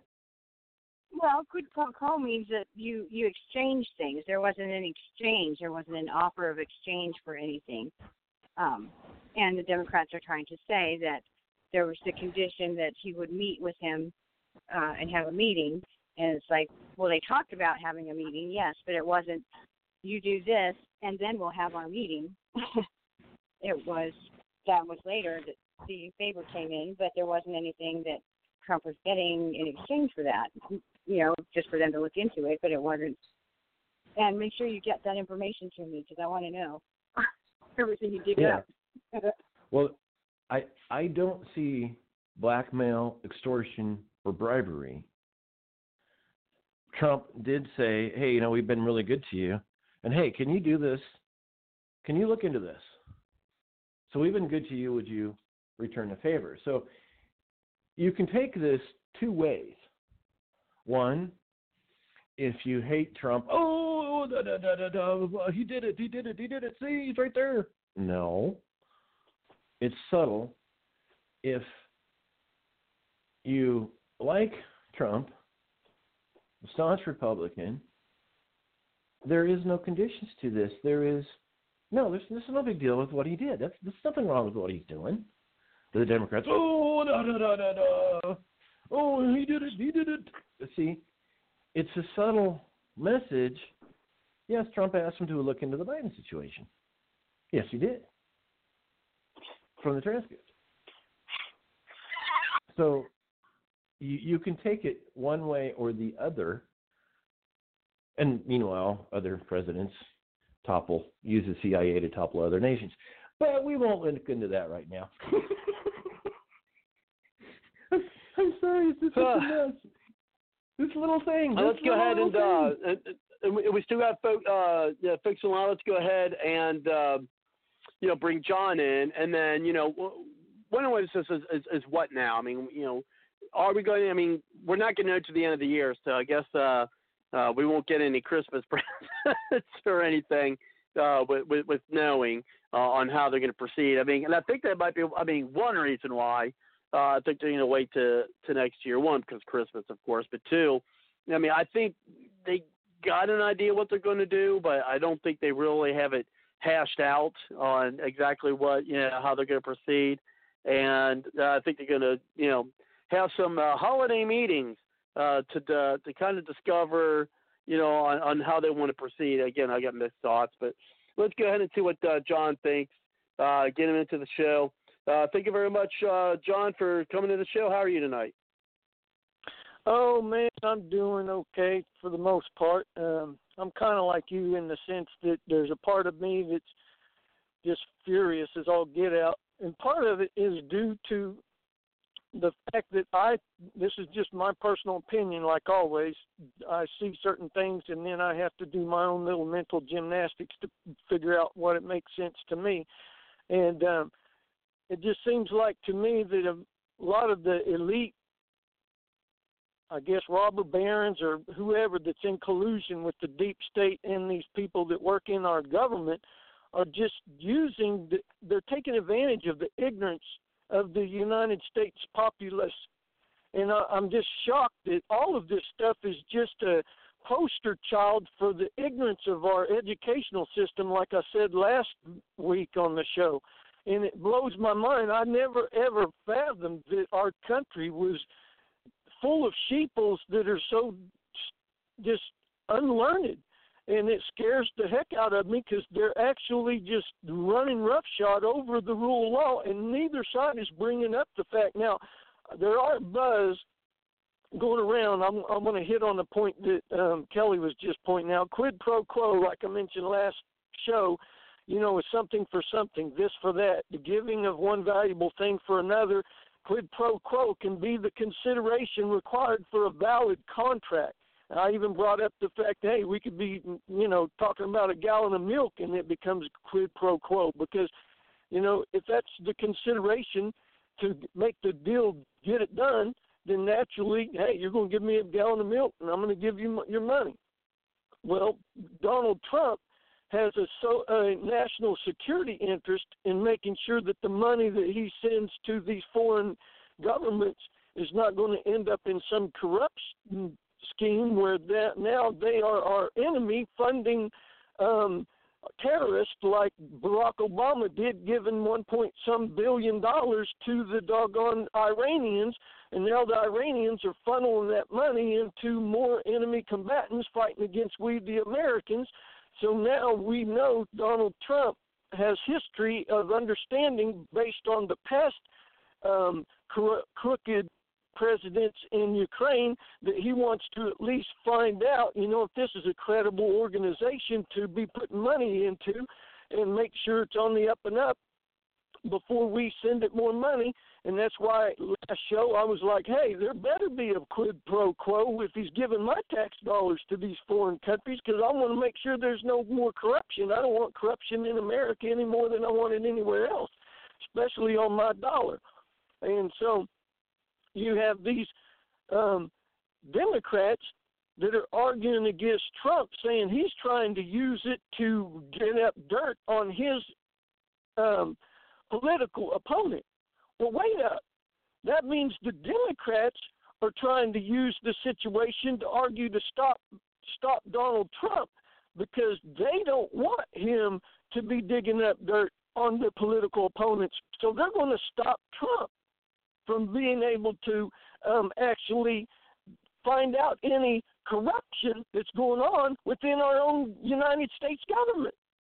So they're actually, you know, accomplished in the crime of trying to cover up the Burisma corruption that, uh, you know, Hunter Biden just so happened to be uh, a board member on. So, you know, the, the Washington down or the watering down of the rule of law that come goes back to wh- what I keep saying about in the very beginning whenever they started the rumors with all this you know presumption or, or innuendo rumor whatever you want to call it conjecture guess you know they stirred up insinuations from the get go with these fake affidavit information supplied it to the FISA court well, right there, whoever's in the Department of Justice, and what I understand, it was Rod Rosenstein. He's a corporatist. He loves that exclusive governing control. He's a part of that corporatist governing group.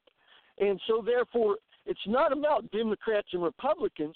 It's about the corporatist, exclusive governing corporation mentality people running roughshod over those of us that are freedom, independence, equal protection under the law, due process, you know, um, equal justice, your right to your pursuit of happiness, and self governing. Well, they aren't about self governing. They want to exclusively govern from their standpoint. And if what I understand is correctly, Rod Rosenstein's the Justice Department the person in the Justice Department that signed off on the affidavit for the Steele dossier and the information that went to the FISA courts.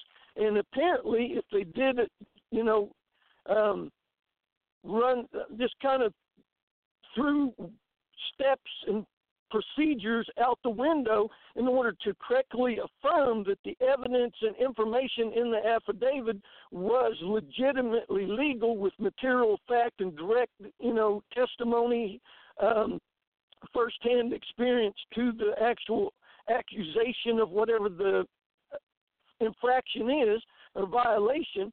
Well, they either picked the judge in the FISA court that was going along to get along, or that particular judge just happened to be one of those kind of guys that he knew Rod Rosenstein so well that he decided, well, he didn't have to really check all the details and make sure that everything checked out for the required um, hurdles it has to meet in order to get a probable cause search warrant to even start an investigation.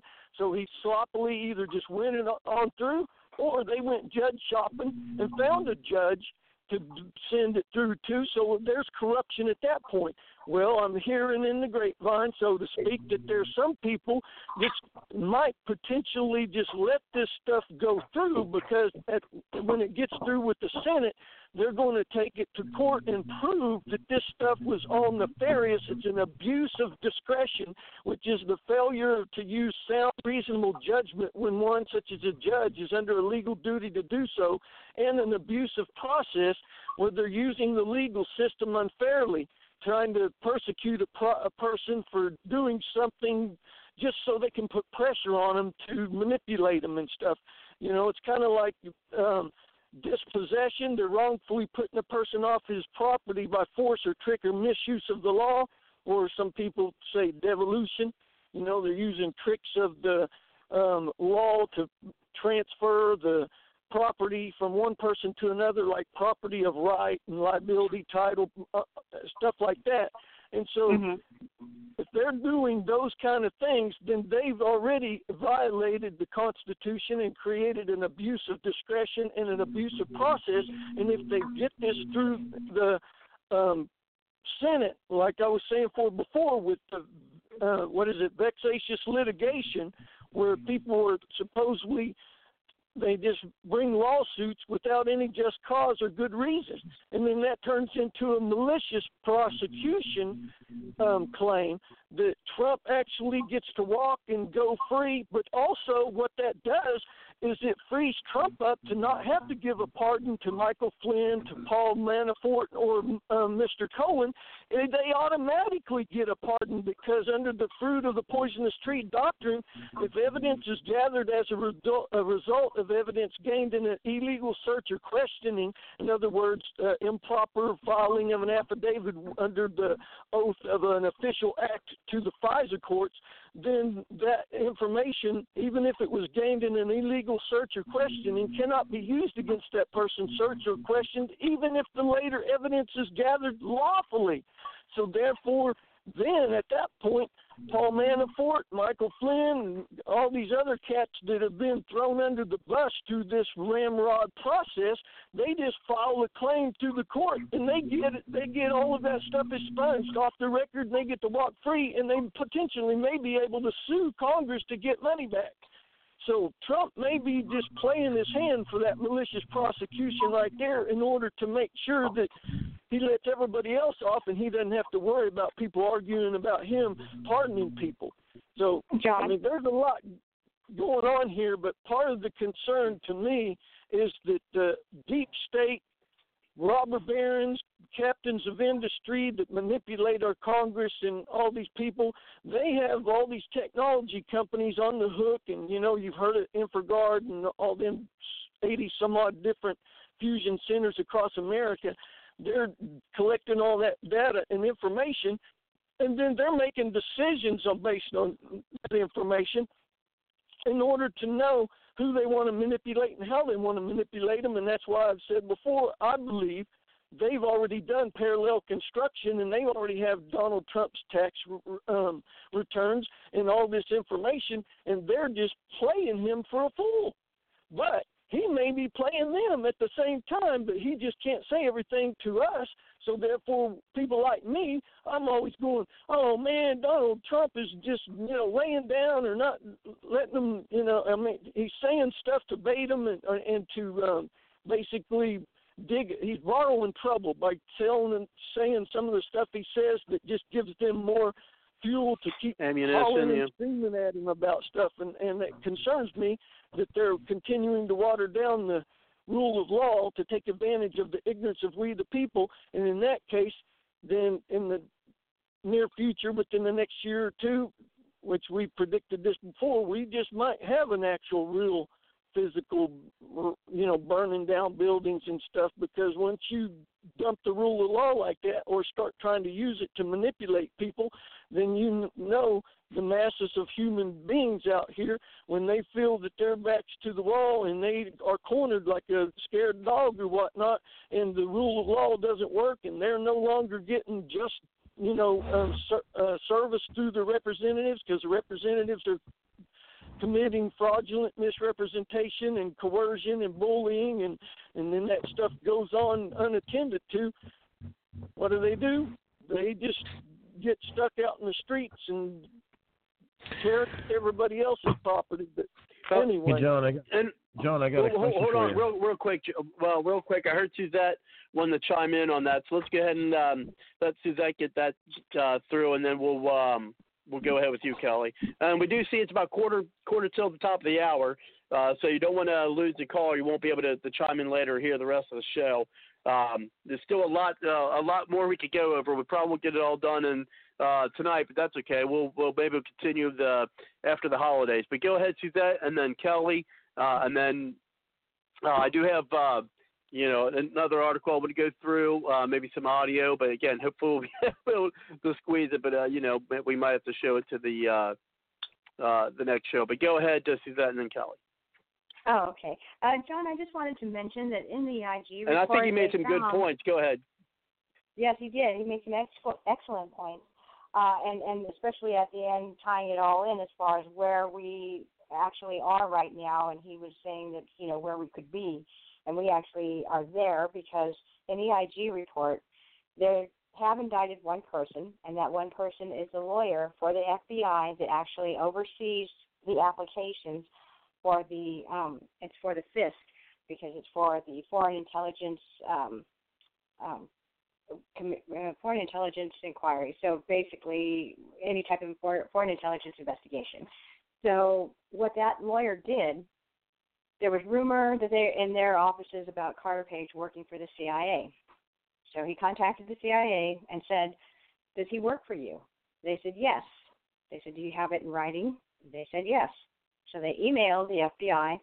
The FBI got that email, looked at the, that application for the FISC or FISA, both the same or one and the same, but anyway.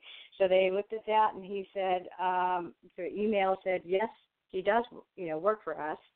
And the guy turned around and wrote on the application for the FISC, no, he doesn't. So that way they could continue Wow. the investigation. And this, yes, they talked about this in the hearing. Yes, and he's the only one so far that's been indicted for for uh, for criminal prosecution, and uh, so we'll see what happens with that. But yes, so this could have that investigation, the whole RussiaGate investigation, could have been ended in February of what what they say 2016 or 27 2016 I think it was. Anyway, so that was that. Then they had another uh, piece of evidence that they ignored that could have ended the investigation again in, in November, um, just before the election. And they ignored that as well, so they can continue. So they used that one application that was manipulated by that lawyer to get an additional warrant, search warrant or surveillance warrant. Again, again, four times. Rosenstein signed off on one, Comey signed off on two, and the third one, Priestap, had signed off on. Knowing that the dossier was bogus, unverifiable, garbage, they used that to get the first warrant. Then they had Carter Page. They used that information to get the second warrant, and but they can continue to use the dossier in each instance. So the judge had no idea. He's going off of what the lawyer gave him. They didn't have enough to get the initial warrant, so that's when they contacted Fusion GPS through Nellie Ohr to see if that dossier that Christopher Steele was putting together, because Christopher Steele didn't want Trump to be president. Apparently, there was a big disdain that he had for him, and so uh, Christopher Steele had gotten information from some guy that he met that was at a bar, in I guess in Russia. He was Russian, and the guy had just made up a story, gave it to him, and he didn't. He said his testimony was, I didn't think he was going to actually use it. We were just talking. All that stuff in there was really just guys talking, having a beer, and you know, some people were talking about that they worked at a, a hotel, and the kind of what if the president type thing, you know, was a what if thing. It wasn't a true story. So now Christopher Steele looks bad because he gave the the FBI that information and it couldn't be verified. So they fired him. Well, once you fire or let go of an agent, I forget the word that they used when they break from them, they can't ever use them again. But they continue to use Christopher Steele to gather more information, which he would give to Fusion GPS, where Nellie Ohr worked, where she would give to her husband at the FBI, and Priestap and Rosenstein, and they were all in on it. And and Comey, James Comey, yes, of course. But uh, yeah, so talk about corruption, and we only have one indictment. Seriously, Durham's report better put something out because some of these people are still employed. A lot of them resigned. One of them was fired, but there are a few that are still there. Um, Bruce Ohr is still there. he was the one that, you know, started get, got the information from his wife, that dossier information. So it's just all crap. I mean, as far as the corruption, they just need to shut shut it down. Well, see, and that's the thing. Um, well, you know what? Go ahead, Kelly, and then I'll I'll comment. I was just going to say that you know that's one of the things people have been talking about wanting to get rid of collu- corruption for years. We finally got somebody who's trying to do it, and they want to get rid of them. Go ahead, Kelly. All right. So from what Suzette and I trust her, from what Suzette has told us, um, an attorney committed perjury um, on the FISA um, application. A grand jury has indicted him. You know, you will see on that grand jury indictment, you'll see a name, front page, and then you will find the federal statutes. Federal perjury statute, I looked it up, 18 U.S.C. sections 1621 and 1623. I guarantee you, with a 99.999% probability, those statutes are on the front page of the grand jury indictment. Why did I bring that up? Where are the statutes in the articles of impeachment? Zero. Okay. So that is a, a, a nice little argument if I get in a debate with a liberal. Yeah, you know, I'll agree with you. They can impeach because they have gas on their stomach. But just tell me, please, uh, where are the statutes? What statutes did he violate? There are bazillion laws in the federal government. Where are the statutory citations? Just look for that squiggly little S symbol. It's a symbol for section. So, did you get a traffic ticket?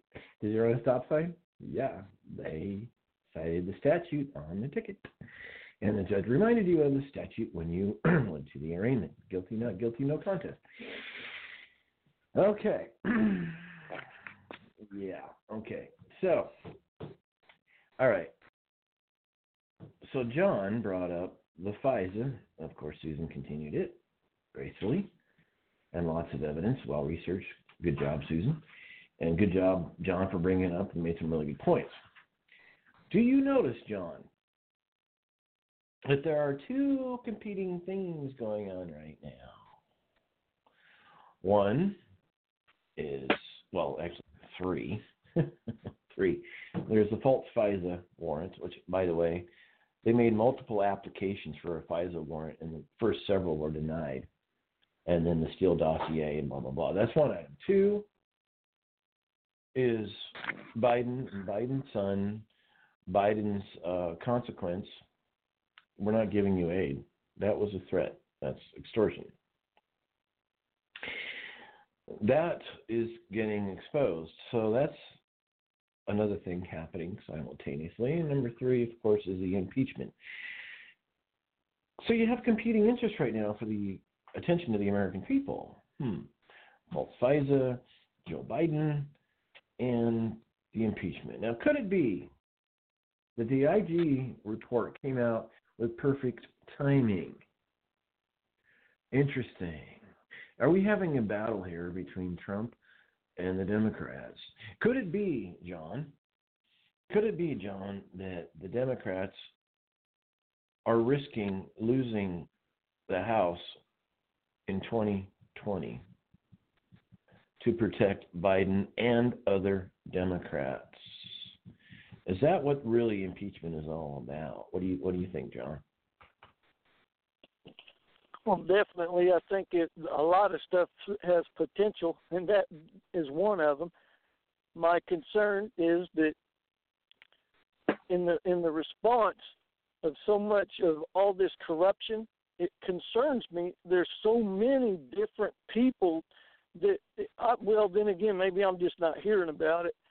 Uh, there's just not anybody hardly calling out a lot of this stuff in a legitimate sense on the floor of the Congress. Whenever I see them on C-SPAN talking about this and that, even the Republicans they, they pander to certain aspects of it, but they don't get down in the deep details that really make the difference of actually turning this into an educational learning system for the whole United States. And that's why we have these competing interests. Because if you dig deep into the issues of Trump, I may not like Trump, with his personality and whatnot, and he still, you know, forgot the forgotten man and letting the forgotten man be run roughshod over, and now he's wanting to hang um Julian Assange, and then he was, you know, basically being hypocritical in my sense because during his campaign he was praising WikiLeaks for helping get the emails out and stuff like that, and now he's wanting to hang or help. I don't know how involved he's on this, but he's allowing it happen in his administration. So anyway, because of all these different factors, I'm still wondering if it ain't the elites pulling a water down the rule of law snake oil salesman trick because it's been something that's been gradually happening as far as I can tell back in the 60s and 70s and it's just little by little gotten worse and worse and worse. Yeah, well hey hey Susan, what what do you think about that question?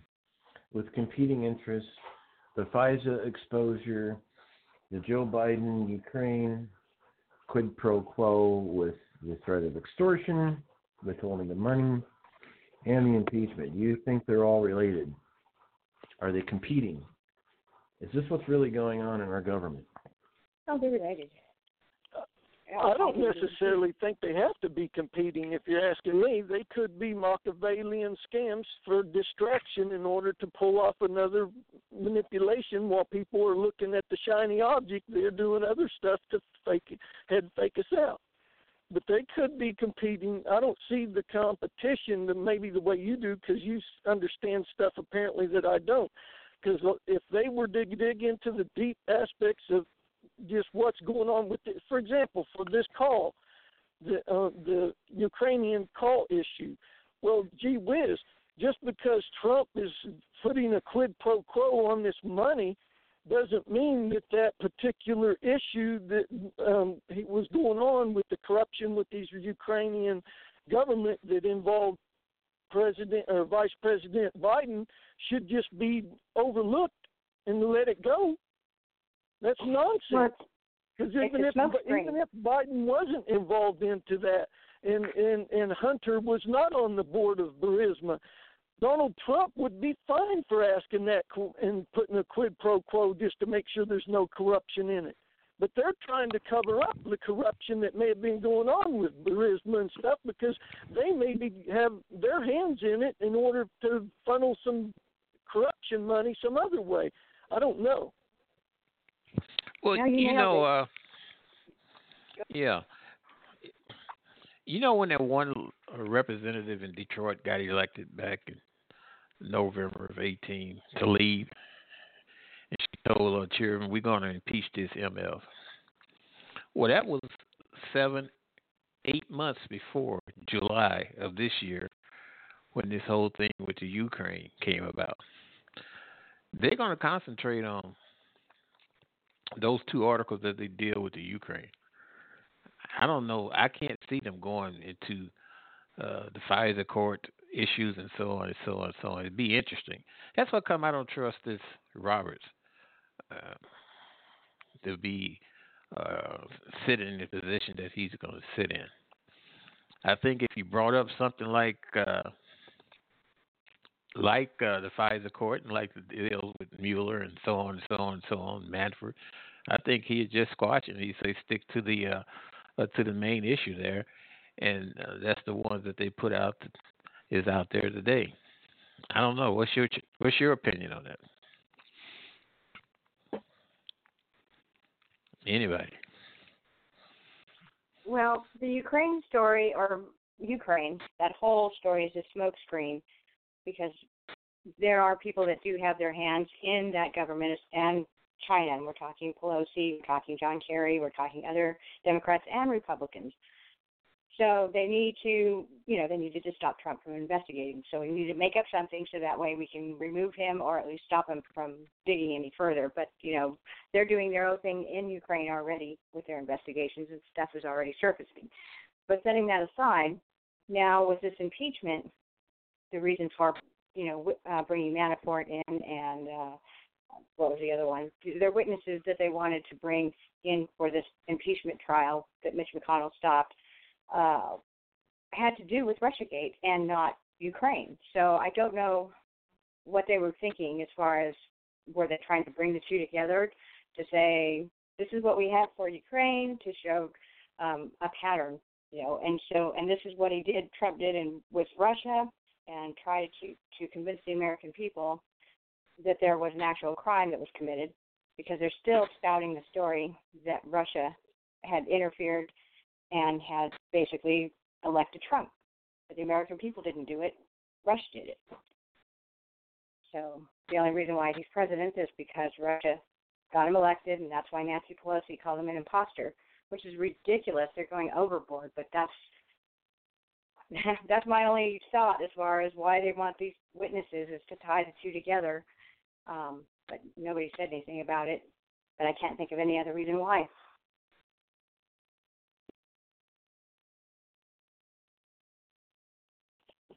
Well, speaking, speaking about, oh, go ahead.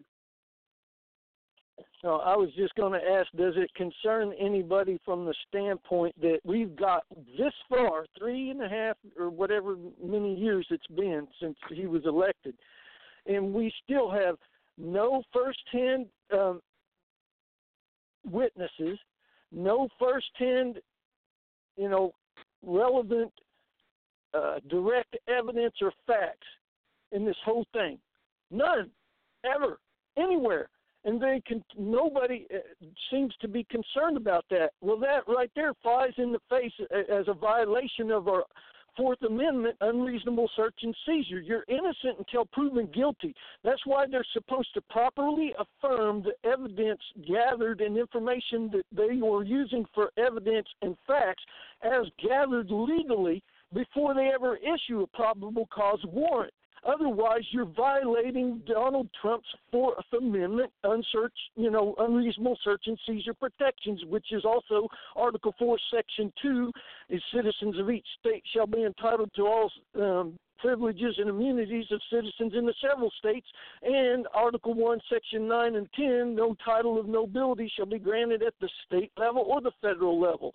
I mean, it, right there, those fundamental violations are being watered down, kicked under the curb, so you can just take anybody and put them under probable cause investigation for any kind of rumor, any kind of innuendo or uh, presumption. Well, just make something up and take them to court and run them dry because you'll make them spend all their damn life savings on trying to defend themselves when they can't prove it because you're supposed to be the one to prove it. They are innocent until proven guilty. That's what's backwards or, or bass backwards, however you want to say it. And that's what frustrates me on this whole thing. Everybody keeps talking about all this other stuff and not talking about this. I'm like, talk about all of it. All of it matters. Details matter. Thank you. Back to you, Rob. Well, you mentioned about um, uh, the uh, you know spying, and uh, what I got here is uh, you know an article here. Um, it says uh, IG report proves Adam Schiff has been lying about Spygate since the beginning says on Friday. Uh, let's see how long this is here. Yeah, we might not get. Wow, it's, pretty long. Jeez, old Pete. I tell you what. Sometimes I wish I could just get some short, uh some short articles, but they never are. But that's why I mean, if people want to read the uh uh the whole article, you can find it on the website at www.bardslogicpoliticaltalk.com. Uh, and then go to the uh, the newsroom. We'll, we'll we'll do this in parts says on Friday, Democrats on House uh, Judiciary Committee uh, approved two articles of impeachment uh, against President Trump: abusive power and obstructive Congress. The committee vote sends the question to the full House with a vote expected later this week. and this is I'm trying to find when. Yeah, this was uh, data on the 16th. Okay. Says the fast uh, timeline won't allow for much consideration of the question, however, forcing folks to rely on a White House or a House Intelligence Committee Chairman Adam Schiff's 300 page report detailing his committee's impeachment inquiry. Uh, but following last week's release of the Inspector General's report on FISA abuse uh, that proves uh, time. Uh, I lost my place. Release of the Inspector General's uh, abuse that uh, proved nearly every st- sentence wrong in Schiff's last high-profile report, uh, self-titled Cor- "Correcting the Record: The Russia Investigation." Schiff's work produced uh, a product should have been deemed worthless. Schiff issued his Correcting the Record minority report on January 29, 2018, following the release of a memorandum by the then chair of the House uh, Permanent Select Committee on Intelligence, Devin Nunes, in his 10 page response. Schiff contradicted every point Nunes made. Schiff uh, also contradicted reality. And one of the things I want to go over is you guys remember there's a lot of hoopla about uh, Nunes and also when the uh, and with with Comey, and I would say that Nunes has been pretty much. Uh, you would talk about exonerated. I think it's Nunes that's actually been exonerated, not uh, not Comey. I mean, uh, what do you think about that, Suzette? I'm going to bring. I want to. I want to. I can't talk today. I've been wanting to bring that up. Oh, you're absolutely correct on that. And there was actually an interview that Chris Wallace had done with James Comey, and he admitted he was wrong in um, saying that he trusted the FISA, you know, account as far as the courts and the pe- his people. They were good people because they showed a clip of him talking about he had no problems. He had faith in the FISA, blah blah blah. And I.G. Horowitz said that he did not find any bias, documentary or otherwise. But he, it's not to say that there wasn't, because he couldn't gather enough information because people had declined to speak to him because he doesn't have the authority, subpoena authority, uh, to make them, to compel them to speak with him. Uh, those people that said, "No, I don't want to talk to you. I'm good." Okay, so he's got to move on. So you know, documents, um, testimonies. His investigation was basically incomplete, but nobody was exonerated, and he said that clearly in the committee hearing when they were questioning him. That it wasn't that that he couldn't prove it, I mean, that he couldn't prove it or prove it. It wasn't either way. So it's really, you know, he there um he couldn't find any bias, but he didn't say that he couldn't find any either. You know, as far as what what, what was available to him. So that was kind of frustrating. But I understood what he was saying because there were a couple of other Republicans that called him on it, and then it started to make sense. Um, as far as um, the other talking about um, the abuses with the FISA, they were talking. The Republicans were going to propose a bill, and they still are, about the, um, the doing away with the FISA court because it was intended to be for foreign investigations, for foreign persons, for foreign nothing here as far as an American citizen, because it was a foreign uh, foreign counterintelligence investigation that they opened up on Carter Page, and he's not a foreigner, so there's a problem with that and so you know it, that power was being abused. So nobody was exonerated per se. Um, he just couldn't find the information wasn't available to say that there was. So that's what that was about. well, not even I mean even Horowitz stated that you know no one was exonerated, um, exonerated. But the thing is, is I mean one thing I point out is remember I mean he he, he was a Obama appointee. Okay, mm-hmm. so that I mean I think he gave red meat for both both sides is what I think, and I, that's what that's what I said on that. Well, one point I do want to make though is that what he writes in the report is that there he did not see any bias or anything that uh, the FBI had did incorrectly or wrong in opening up the investigation. That was by the book. He was cool with that, no problem it was thereafter, as the investigation proceeded, and he puts this in his report, that things began to get murky because of all the different people involved, the dossier that was involved, the um, the lawyer that had altered the you know email or the application to favor you know, the, the um, warrant. So, as far as the initiation of the investigation, that was all done on the up and up and legal. And see, that's what Comey and the Democrats are relying on right now. They're saying, you know, there was no corruption, no bias in opening up the investigation. And they're absolutely correct. They did it by the book. But everything thereafter is where they all went bonkers and and uh, rogue. and uh, so that's what's not coming out because if you didn't watch the hearing or the committee hearing, then you wouldn't know unless you read the report or heard the hearing. So yeah, that's unfortunate, but that's what happened. Um, I want to. Uh, Oh, go ahead. it's Latin time. Fiat. No Latin time. Fiat. Yes. Time to hear some Latin. Okay. By the way, the English language is half half of our language is derived from Latin in certain aspects. Okay. Let's see. Quid pro quo. Latin. A favor or advantage granted or expected in return for something. Hey, I did this for you. Will you do this for me? A favor or advantage granting or expected in return for something else. Synonyms exchange, trade, trade off, swap, switch, barter, substitute, substitution, reciprocity, reciprocation, return, payment, re- remuneration, demands, compensation, indemnity, recompense, restitution, reparation, satisfaction, requital. Requital, by the way, is requital is uh, another Latin term. All right. so there is the definition of quid pro quo. A favor for a favor. I did you a favor. Would you do me a favor? Trump did it, but he didn't put any conditions on it. He only asked. And again, once again, in the impeachment articles one and two, there is no federal statute. Did I mention there's no federal statute in? Oh, wait. We go back to Nixon. Nixon. They put federal statutes on the impeachment. And by the way, Nixon was never really formally impeached by the House. He was uh, House Judiciary Committee voted um, unanimous, ironically. Even Republicans, yes, Republicans voted for Nixon's impeachment. Through some statutes, sent it to the House before it was looked at at the House and voted. Nixon resigned August 9th, 1974, claiming it would be too hard on his wife. anyway, um, so you have this is this is an amazing, fascinating time to be alive and watch American politics. And if you're uh, think with your heart, you go Democrat.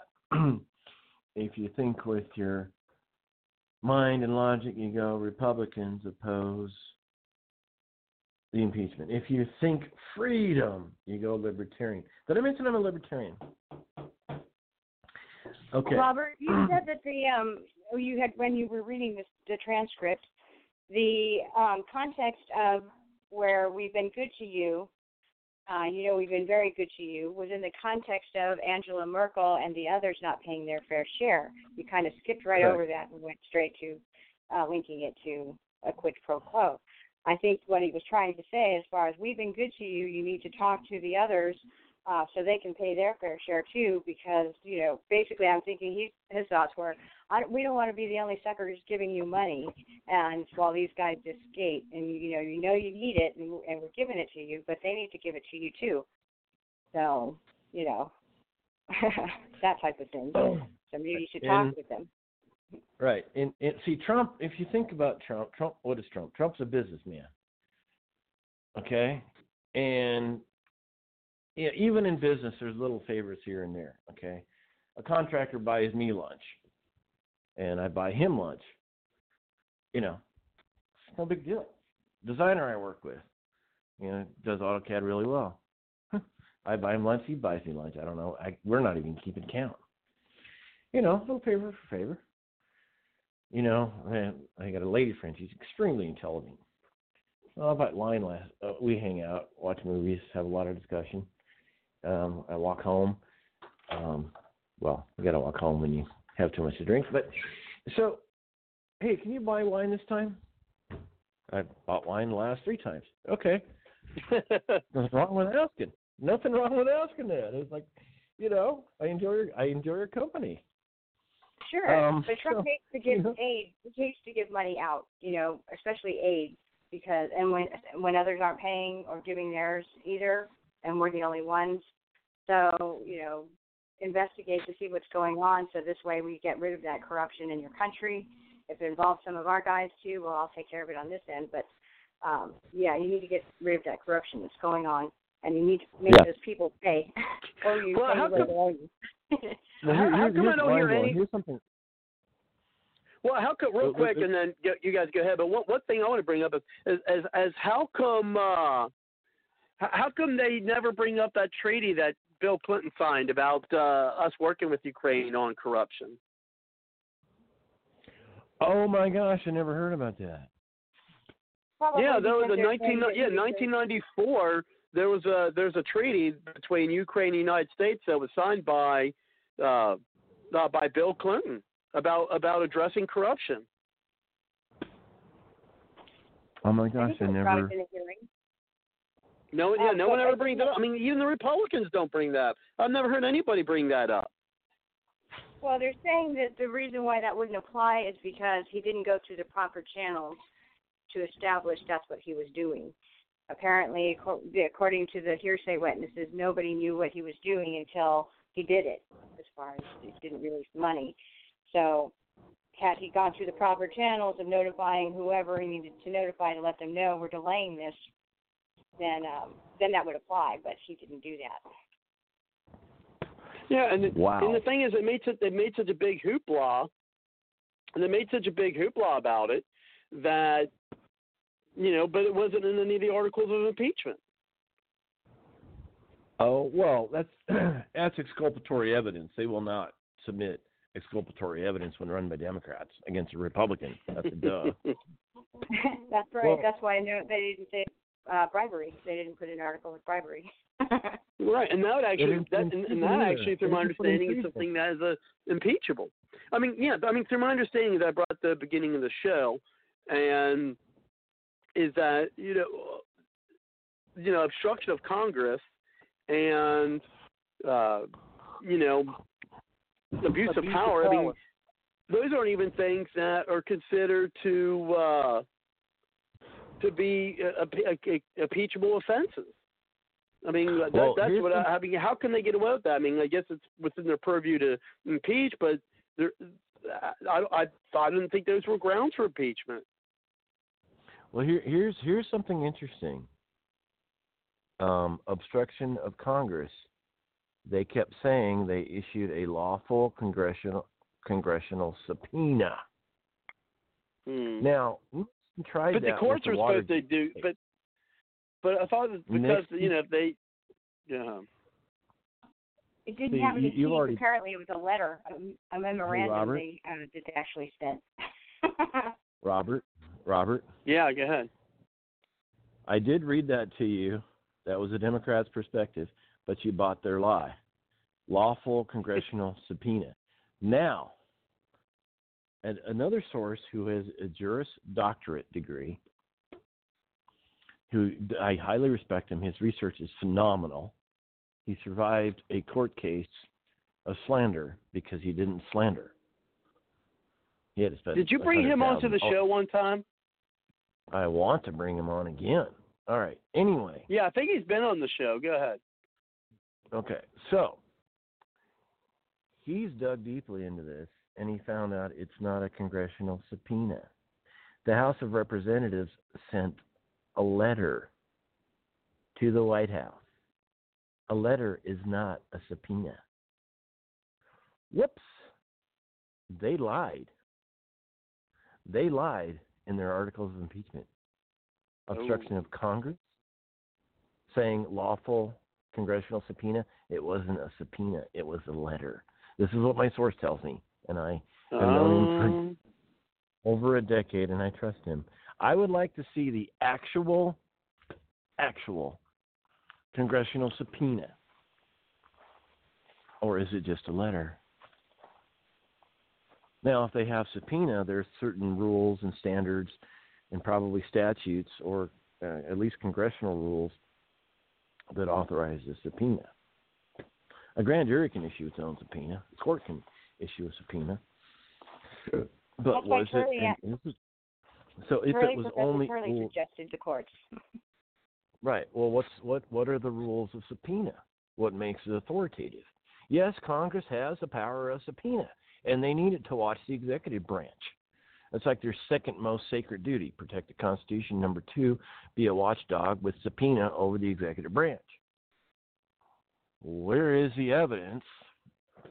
Where is the paperwork that it was an actual, legal, lawful congressional subpoena, or was it just a letter? What my friend dug deep and found out it was only a letter. And Hmm. so they lied in the article. Maybe that's why they didn't fight it in court. Bingo. Yeah, At least but they- one reason they didn't fight it in court. So if it was not a valid congressional subpoena, just a letter, Article Two is nullified on its face. The the second, you know, obstruction of Congress. They didn't say obstruction of a congressional subpoena, because if they had it, they would write as a title obstruction of a congressional subpoena. Now Nixon, hmm. Watergate, he did turn over the Watergate tapes. And why did he do this? Because it was an official, legal, lawful congressional subpoena. He refused to turn over the Watergate tapes. Went to the Supreme Court. The Supreme Court said it is a lawful, legal congressional subpoena. Now turn the tapes over. He did. Well, except we had that, you know, minute or two that was erased somehow by the secretary, whatever. But he still got um, articles of impeachment from the House Judiciary Committee, and then he resigned. So, it's mind blowing. Well, It's mind blowing. So, Article 2 might be null and void. Hey Kelly, Well, where's this go ahead. this ob- this obstruction of Congress? Is this like a new thing? They took obstruction of justice and just replaced it with Congress. So, I mean, the next thing you know, they're going to have obstruction of legal use of a government pencil sharpener. Okay, well let's let's look at obstruction of fill in the blank. Obstruction of justice, obstruction of of inquiry or a grand inquest, obstruction of a subpoena, obstruction of a judicial subpoena, obstruction of a grand jury subpoena. They can write their own subpoenas. Obstruction of a congressional subpoena. They didn't put that in the title. Just obstruction of Congress. Isn't that fascinating? What's missing? You can learn a lot by asking what is missing. When Christ rose from the dead, notice he wasn't bitter. He didn't say, You disciples, you abandoned me. You know, the whole nation killed me. No, he wasn't bitter at all. Notice what is missing. What is missing? What's missing in these articles of impeachment The are statutes. the statutes and the word congressional subpoena in the title. Isn't this mind blowing? But again, Well, back it- to the it simple it's back to the simple premise I said many, many, many times, many months ago. Congress can impeach a president because they have gas on their stomach.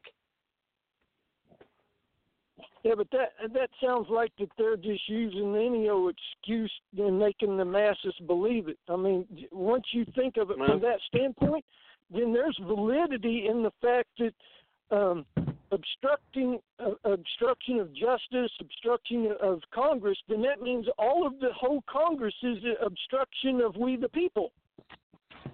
Right. So if there is an obstruction of justice charge, then where's the statute in Article Two? There's no statute at all. This is I'm just laughing. And by the way, this could be really, really good for Trump's campaign. The Democrats may have played into his hand. Oh, they're just making of a commercials for him. I know. All of a sudden, people hear about Biden and Biden and the Ukraine. Biden and the Ukraine. What did he, Biden? What? They keep bringing it up. Biden, Ukraine, Ukraine, Biden, Russia, Ru- Russia, Ukraine, election, this, that, quid pro quo. Joe admitted to it. Creepy Uncle Joe admitted to doing a quid pro quo with conditions extortion. We are not going to give you that money unless you stop investigating my son. They fired Well, and, the and, and, you know? Here's the thing: as I showed that clip to liberals, you know, you know, on Twitter and stuff. And let me tell you something. It it doesn't matter. Yeah, they they don't they don't see that. They're like, oh, well, he's just doing his job. Yeah, I- I mean, it's seriously, it's just, it's, it's the the hypocrisy is astounding with with with these these people. It's like you show them a video, it's him, it's the words coming out of his mouth. like, no, no, that's not a quid pro quo. But Trump did. It's like, come on. Can you Oh, I blame know, I them? know. Ro- I mean, Robert, when you Robert. think about it, nobody gets prosecuted for anything, and that's their biggest thing. Well, um, they did an investigation and they didn't find anything. Otherwise, he would be in jail. You know, and we know that there wasn't, was no investigation. But as long as somebody's still free as a bird, you know, nobody's getting prosecuted. I can see why they could believe that as far as their, you know, the corruption and everything's okay. This is normal what they do. That was normal Robert. for them to threaten another country, you know, risk their aid and their security or whatever that they're saying about Mhm, Trump. Right. But we have a huge problem with this thing going on like this. The Republicans, even if they wanted to, have no way to stop this train. We know that Professor Turley had warned the Democrats that if they proceed, that it would be wise. I think he was trying to warn them in a sense as far as trying to help them. If you proceed, it would be best that you get a subpoena, and then you can say obstruction of justice, because if he doesn't comply with the subpoena, then he's in contempt of court. But they didn't follow that way. He told them if you do it this way, you're going to cause big problems and you're going to divide the country even further. But they ignored it. So Well, they here's don't the care. hoax sham. Yeah, the hoax sham impeachment. The Republicans have no tools to stop it, to call it out for Wait. what it is. They can just argue. Wait, Hey, hey, Robert. Yeah, Hey, real, real quick. Go ahead, Kelly. Hey, Kelly, no, Hey, John. Robert. Go ahead. Yeah, Robert, you were mentioning, uh, you know, you share this with liberals and it goes over, and they just ignore it. Stop, stop trying to convince liberals. I mean, why are you trying to convince a liberal? They're, they're, it doesn't matter. We saw it in the House today. The best of our country is in Congress, and they voted impeachment based on how are they thinking? Well, it's a heart choice. I hate, I don't like, and so here's how I vote: is my heart. No, d- d- d- no, there are a whole bunch of people between liberals and conservatives that love freedom and justice the American way. That is our target audience. I, I, I, I figured out, you know what? I'm just, I'm just not gonna. Liberals, let's have a conversation. Maybe I'll learn something and listen from them. But you know what? I, I, I can't convince them. But you have the independents. They'll listen. Well, I agree with that. Yeah, I agree. with that. I don't know why Yeah. I, I bother. You're right. It's a waste of time. It's a waste of time because they're because their choices are from their heart. Conservatives are from their brain. Winston Churchill said, "If you're not a liberal by the time you're 20, you don't have a heart. If you're not conservative by the time you're 30, you don't have a brain." that Is that kind of is that since we are since we are since we are in Bard's Logic After Dark? Then I guess I I could bring that. Is that similar to date a liberal, marry a conservative? oh, oh, that's a, oh boy. I dated a liberal. Didn't turn out too well. She was a Bernie Sanders Yeah. lover. She even said, she even she even said, "I want to kiss him." Oh, really? She says, "Yeah, I'd like to make out with Bernie Sanders." Okay, Well, this relationship. Say, well, I could put on a frizzy wig and glasses if that'd help you. Uh, yeah, put pay on a to Bernie. see that. Oh my gosh. Let me. Okay, okay, I got it. I got it. This is Bards Logic After Dark. Okay, so here's how to have great sex: meet some liberal girl and put on a Bernie Sanders mask. It'd be great sex. wow. Hmm. Well, well man, I guess yeah. I digress. Okay. anyway, I Erase that just image okay. from my yeah, head, please. all the all the guys listening are thinking, you know, yeah, that might not be a bad enough. okay. Anyway, all right, all right.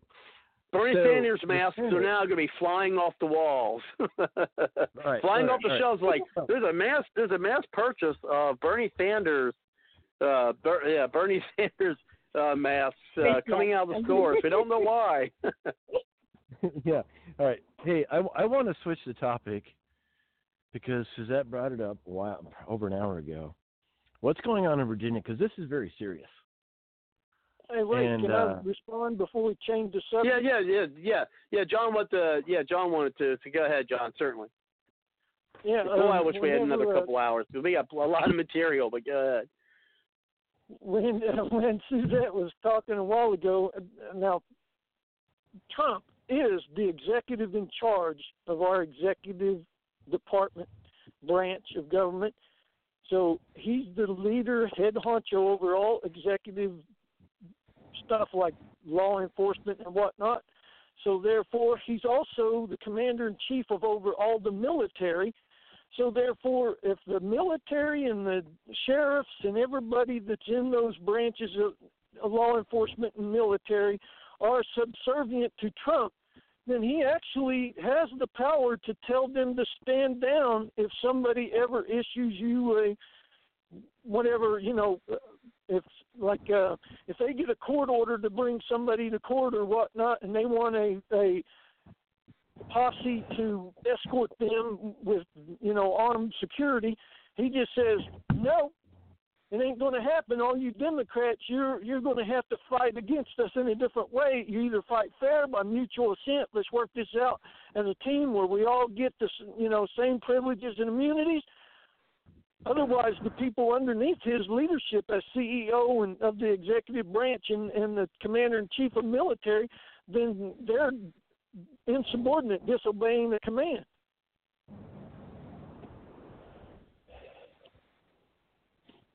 Back to you. Virginia. Suzette, go. Uh, yes, Virginia. Well, they are a blue state, Democrat run, I guess, governor. And, uh, well, they have about 90% of their counties that have turned to gun sanctuaries because the governor wants to take the registry that they have in that state and possibly seize their legally obtained weapons. Now, the sheriff's departments in these counties are saying, okay, I'll have to deputize everybody that has a gun in this county. We'll make it a sanctuary, a gun gun sanctuary. Well, the governor threatened to fire them if they do not comply with the laws that they intend to pass here. The only thing is, and this is a huge problem all over Washington and even in state local governments, that they don't read the Constitution.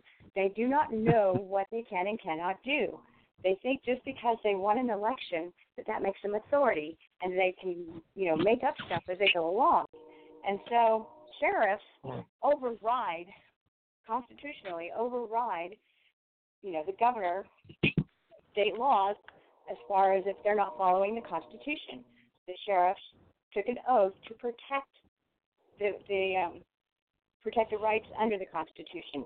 There are God-given rights, but the Constitution protects them, and the sheriffs have the authority to protect it and not abide by bad laws or threats that any governors or anybody else makes as far as you know firing. so you have a lot of people in an uproar about this because the governor said that he was going to send in the National Guard um, if you know police officers and sheriffs don't comply, that they'll he'll make them.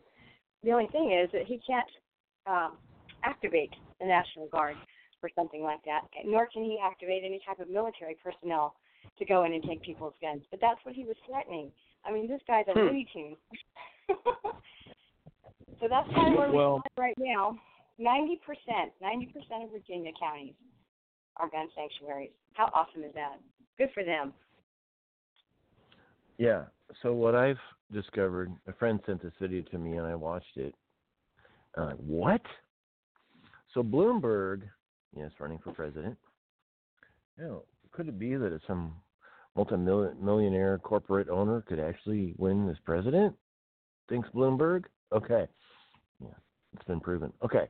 So Bloomberg spent tens of millions of dollars to turn the Virginia legislature and the governorship into Democrats. And right away, they're like, woohoo, yeah, we're going to grab guns. We're going to order that all police in cities and sheriffs and counties are going to go house to house and grab guns. really? And so, of course, there are resistance, people who love their guns, love their wives, children, and deer hunting, they're going to give up their guns. No, they're not. And so the sheriff, who are elected by these people in these rural counties, are going to go out and grab guns. I don't think so. But what's happening in Virginia is you have three counties, three or four actually, heavily populated. Their population is more than all the counties combined. The counties are saying "f you," middle finger, um, you know, from my cold dead hands. And so these, what I saw first was, well, there's 95 counties in Virginia. I, I first saw when these people are getting this going, the gun sanctuary counties. I love that word, sanctuary counties for guns. Sanctuary counties for guns. Yeah, use a liberal term against them. Sanctuary. Oh, we're gonna love the immigrants and uh, we're gonna love our guns. Your term, sanctuary. So gun sanctuary counties. I first read this and I watched a YouTube video, local boots on the ground. It was like 65 out of 95 counties that are already within a few weeks gun sanctuaries. Wow. My latest report was 95. Now, is that 95 counties and cities in these rural counties? Nine, 85 out of 95. Is it cities and counties? I don't know, but it's obviously the overwhelming majority is, uh, you know, grabbing a gun. Mm, Ninety And percent so- is pretty good. Yeah. I mean, wow. So wow. what I heard, yeah. So what I heard was, okay, uh, in my research. I mean, this is getting serious because you always wonder where the Civil War is going to start, and it sounds like it's going to be counties versus the legislature. Yeah. So the lieutenant gen, uh, lieutenant governor and the governor they all said, "Oh, hey, this is a good idea. Yeah, let's let's uh, go ahead and send the National Guard in to arrest the law enforcement that won't confiscate the guns." What? Did you not read Article 1, Section 13 of the Virginia Constitution that the right to bear arms shall not be infringed? What I just saw in some research online is that one county passed a resolution that the county has the right to form a militia. What the hell? A militia, by the way, by the way, just to let you know, the federal Constitution was modeled after the Virginia Constitution. hmm Hmm. Article 1, Section 13 of the Virginia Constitution says pretty much similar to the Second Amendment. Second Amendment reads what? A well regulated militia being necessary to the security of a free state and the right to keep and bear arms shall not be infringed. I'll say it again. First half, second half. First half. A well regulated militia being necessary to the security of a free state. Part two. And the right of the people to keep and bear arms shall not be infringed. Second Amendment came from Virginia. It's in the same article on Section 13 of the Virginia Constitution. So you're going to call the National Guard up to, const- to arrest law enforcement that won't grab the guns? National Guard's going to be like, dude, my oath is to the Constitution, not to you.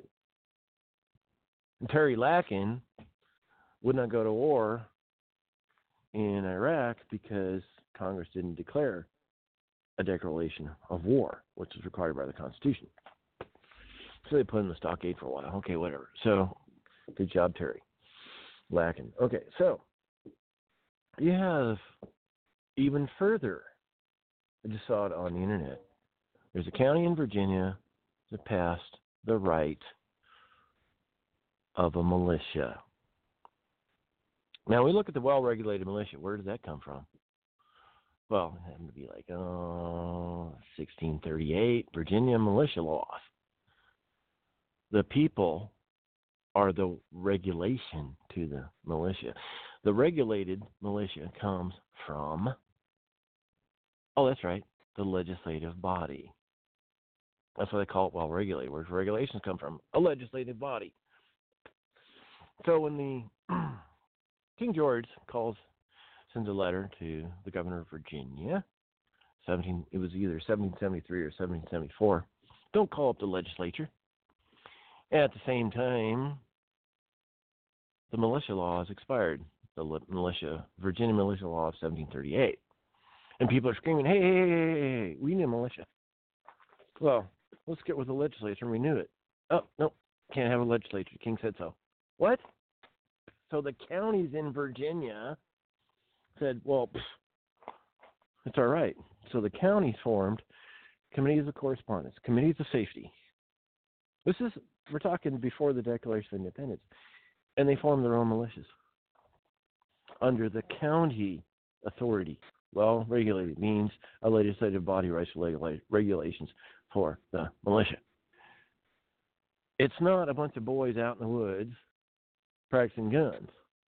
It the, the militia has its authority from the legislative body, i.e., city council, i.e., county government, i.e., the state legislature, i.e., the Second Amendment federal. So somehow they have figured this out. We got to get David Callahan on the phone here to discuss. Yeah, we have had him working on the show before.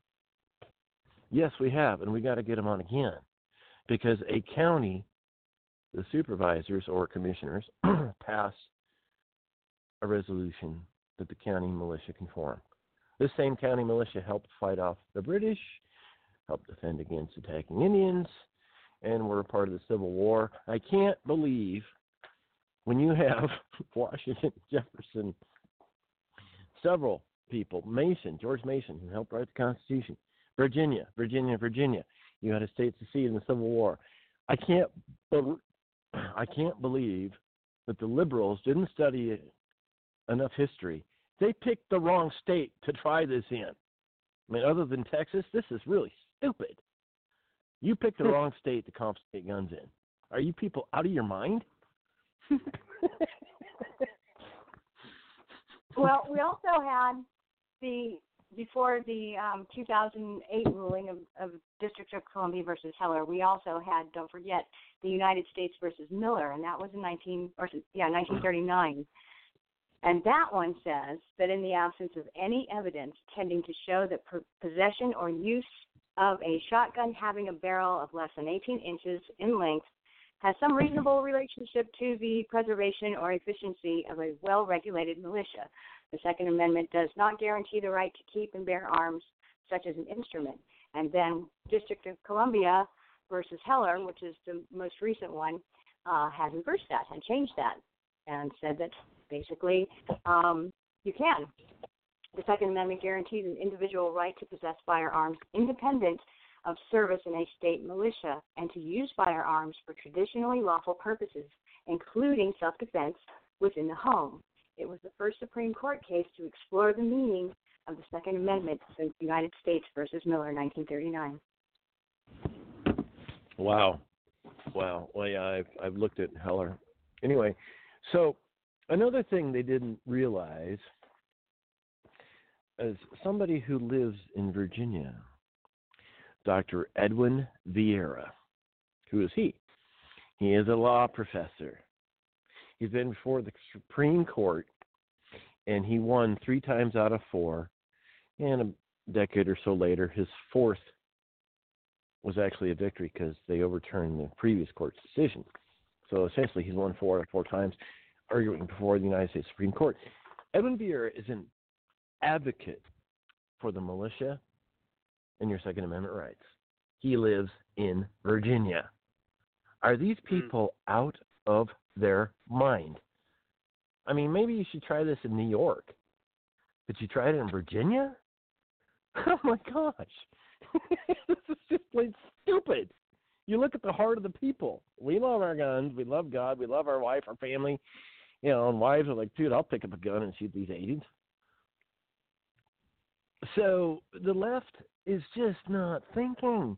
Or they haven't their hired the right consultant, or they have their little kumbaya group in the park holding hands. Yeah, we're going to do this. Yeah, like 90% of the people are against you, and you do this in this historic nation that loves liberty, Thomas Jefferson. Are they out of their minds? But to what extent? Well, it's that it, Trump derangement syndrome. Well, I know. To what extent will they continue to try to grab the guns in Virginia? This is where the Civil War could start counties versus the legislature.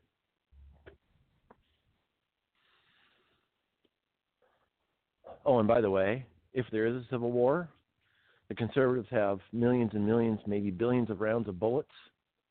and the left can't figure out which bathroom to use. Well, yeah, I mean, uh, you know, again, I mean, because I've been spending an exorbitant amount of time on Twitter lately, and and uh, you know, one of the things I'm, I'm not going to be able to get back to that article or, or the audio clips. Again, this is going to um, it's already quarter to the top of the hour, but it's a great conversation, folks. I appreciate. it. I mean, time just flew by. I'll be honest with you. I completely lost track of time tonight with our conversations. But I mean, you know, not and you guys have heard me, you know, say it before. Where I, you know, I think we're, you know, we could very well be, you know, on our way to a civil war. Maybe, you know, probably not as violent you know, as the first one, but maybe because you know there you know there, there's a lot of talk about hate on both sides, and you know people are saying, oh, I'm tired of hearing that. You know, no, they're talking about um, Representative uh, Scalise, you know, the, the the guy, the one who was shot, and you know, uh, during that baseball game, and you know, basically he made a comment either on uh, an interview or tweeted or something where you know the Democrats hate the 60, 63 million people who you know who hate. I mean that the the Democrats hate the 63 million people who voted for Trump. And people are like, "Oh, that was so irresponsible," and this and that, and what have you. But then, you know, somebody, you know, tweeted said, "Hey, you know, well, what about the 60 six million. I guess that's what they're saying voted for Hillary Clinton, but the, the sixty six million, you know that you know that hate Trump supporters. Um, and so uh, so I'm like, well, great. I said, so that's a what? That's 129 million Americans that hate each other. Well, think about it. I mean, if that's true, a 120. I mean, we're talking about, you know, a third, almost more than a third of our population hating each other you know, of that being the case. I mean, could you imagine that a third of the country that just hates each other? yeah, it's, and, it's, and this is what I the, think the Democrats and the media are doing the American people. You know, I really do. I mean, I think that's what they're doing. Uh, it, it, it, they and of course, as, as liberals do, they use projection, and they're trying to project that you know Donald Trump, who is causing fear amongst people. But let me tell you something. I've read articles and I've talked to people, you know, both online and both uh, personally. And let me tell you, um, the the the, the, the media, the, the what I call the alphabet media, you know, the MSNBC, CBN, you know, you know who they are, right? And they have there there are people out there who are literally scared to death about Trump being the president. They they're having anxiety, you know, uh, on you know on Trump uh, being reelected. And I was reading an article where and there's some background noise going on somewhere, but anyway, um, where they're talking about you know psychologists are talking about you know all these you know a lot of their patients who are really anxious and they're having anxiety attacks and they're not able to focus at work and this and that all because you know they're afraid of Trump being or or or, or uh, president or, I mean, or you know getting reelected. And I'm thinking, holy crap! I mean, the, the Democrats talk about you know uh, Trump and his hate. I mean, and, and him trying to do scare tactics. I mean, how many how many Repu- let, let's put it this way: how many Republicans or Trump support? And there's so many playing with something in the background. Please mute your mic. Um, I mean, it, it's getting worse. So how many? I mean, seriously, how many Republicans do you talk to or hear of who are like, "Oh my gosh, I'm just so afraid if if if Trump doesn't get reelected. If one of these Democrats get in, I mean, I'm suffering so much anxiety and I can't focus on work and you know I can't do all. It's like, what? I mean, you, you're just not you're, you're not hearing it, and, and and all the information. You know, these liberals who you know support impeachment and hate hate Donald Trump they're certainly not getting any of the news from Breitbart or Fox News or uh, OAN or you know, or, or even some of the other conservative, newer conservatives coming out, um, like uh, Epochs and the, you know, and, and you know outlets like that. I mean, they're they're only listening to the alphabet media. So it's the alphabet media who is putting forth all of this angst and all of this fear. They're instilling all this angst and fear into you know, their their their listeners. I mean, they are. They're like, holy crap, Robert. I mean, they're the one. Those are the ones who are fomenting uh, fear and anxiety uh, and, and hate. Not not not Trump and Trump supporters. uh, going back to the stats that you quoted just a moment ago, with all the different people that hate each other. I mean, those are just the numbers that we know of. All the rest of the people that don't even participate and vote. I mean, how do we know how many of those are, are actually haters of different people?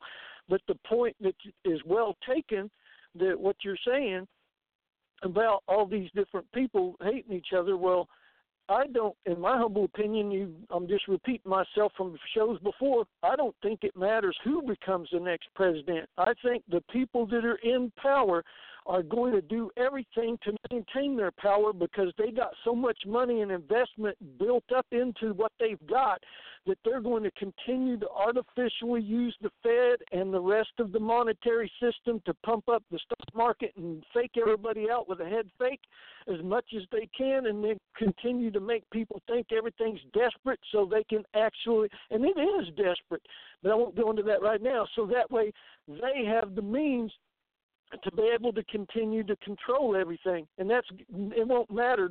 President Trump is a unique guy because he had his own deep pocket money to be able to play the system to his favor.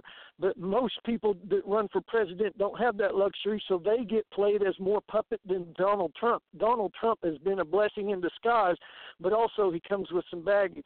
But anyway, since we got just only about nine minutes left, I wish you a Merry Christmas and a Happy New Year. See you back next year.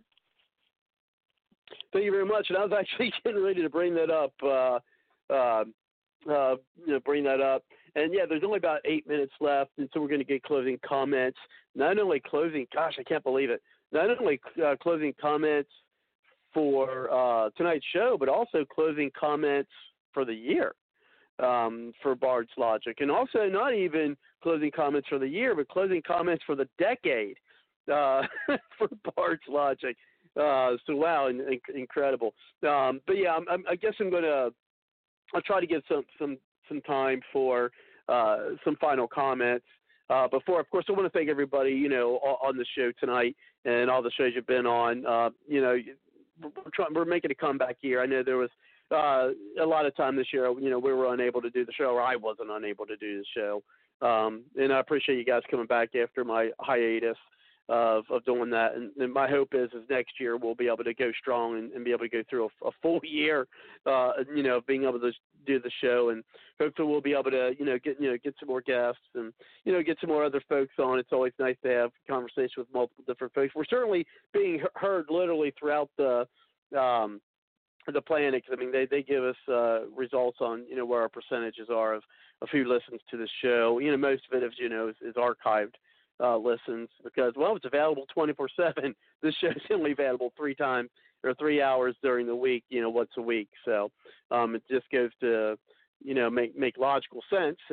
Using the term for the show, uh, that would get more folks listening in on the archives than we do on the uh, on the live programs. But uh, I mean, it is going to be. I'm going to you know try to push uh, more next year. You know, if you guys, if you need the link uh, to share out the the episodes, um, certainly reach out to me and I can you know send the link uh, for the show uh, in text or in email. Um, you could also, of course, always get the links from the Bard's Logic Political Talk website at www.bardslogicpoliticaltalk.com. But I want to wish everybody a Merry Christmas and Happy New Year. Um, we'll be back uh, I'm thinking I'm, I'm wanting to do a show on the first because that'd be I think a, a, great way to start the year. Uh, so you know, looking forward to that. So if we don't get the opportunity to speak before then, I hope everyone has a, a great uh, great holiday. And so we do have um, you know a few minutes, maybe about um, three minutes before I have to close things out. So let's go ahead and get each person uh, a minute uh, uh, to do closing comments if they'd like. first, we'll go with you, Kelly, and then Suzette, and then John, if you want to any more out. We each got about a minute, and to close things out. Go ahead, Kelly. Well, as I said at the beginning of the show, I am very giddy about impeachment because all the time bickering and arguing, the federal government is not growing. Number two advantage of an impeachment is that future presidents will know they can come under a microscope of Congress, and therefore they will be more inclined to respect the Constitution. Brilliant. The framers of our Constitution to bring in impeachment, even though they can do it on gas on their stomach. At least a president will think before violating the liberties of a free people. Although the impeachment doesn't have any statutes nor evidence, it still shows the president he is to be accountable to the Constitution. Weasel's probably, well, it's like 99% probability the Senate's going to either dismiss the case or try it and Trump will not be removed from office. So I think, and by the way, it just so happens that the whole Biden scandal is being revealed right and left, left and right. And so when the grand jury indictments come out over a bunch of people and the FISA falsehood to deceive a judge to initiate a warrant, yeah, we're going to be in for interesting times and we shall see what happens. Um, I guess I wish everybody Merry Christmas as well. And God sent his son into the world, even though God knew the world was a mess. He's going to put his son through that. Yeah, that's how much he loved us. So, Merry Christmas. Uh, good night, all. Good night, Kelly. Thank you very much. Go ahead, Suzette. Oh well, I just want to thank you, Kelly, for your efforts in getting shows put on the air this year. We know that you did have some um, family things that you needed to take care of, but you still were in there, even days that you didn't have so much prepared. So good for that. Good on you, because uh, people need to hear what you have to say, what you have to share, and and so thank you for that. And thank you, Kelly and Pianki and John. You're welcome. and uh, D- Dr. Talbert, if you may be listening as well.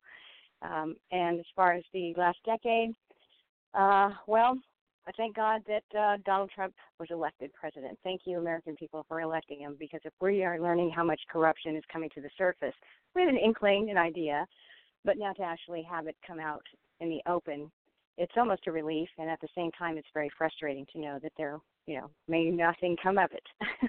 but that's okay because at least we know it's out there, so now we can deal with it from there. So God bless everybody. Merry Christmas and Happy New Year.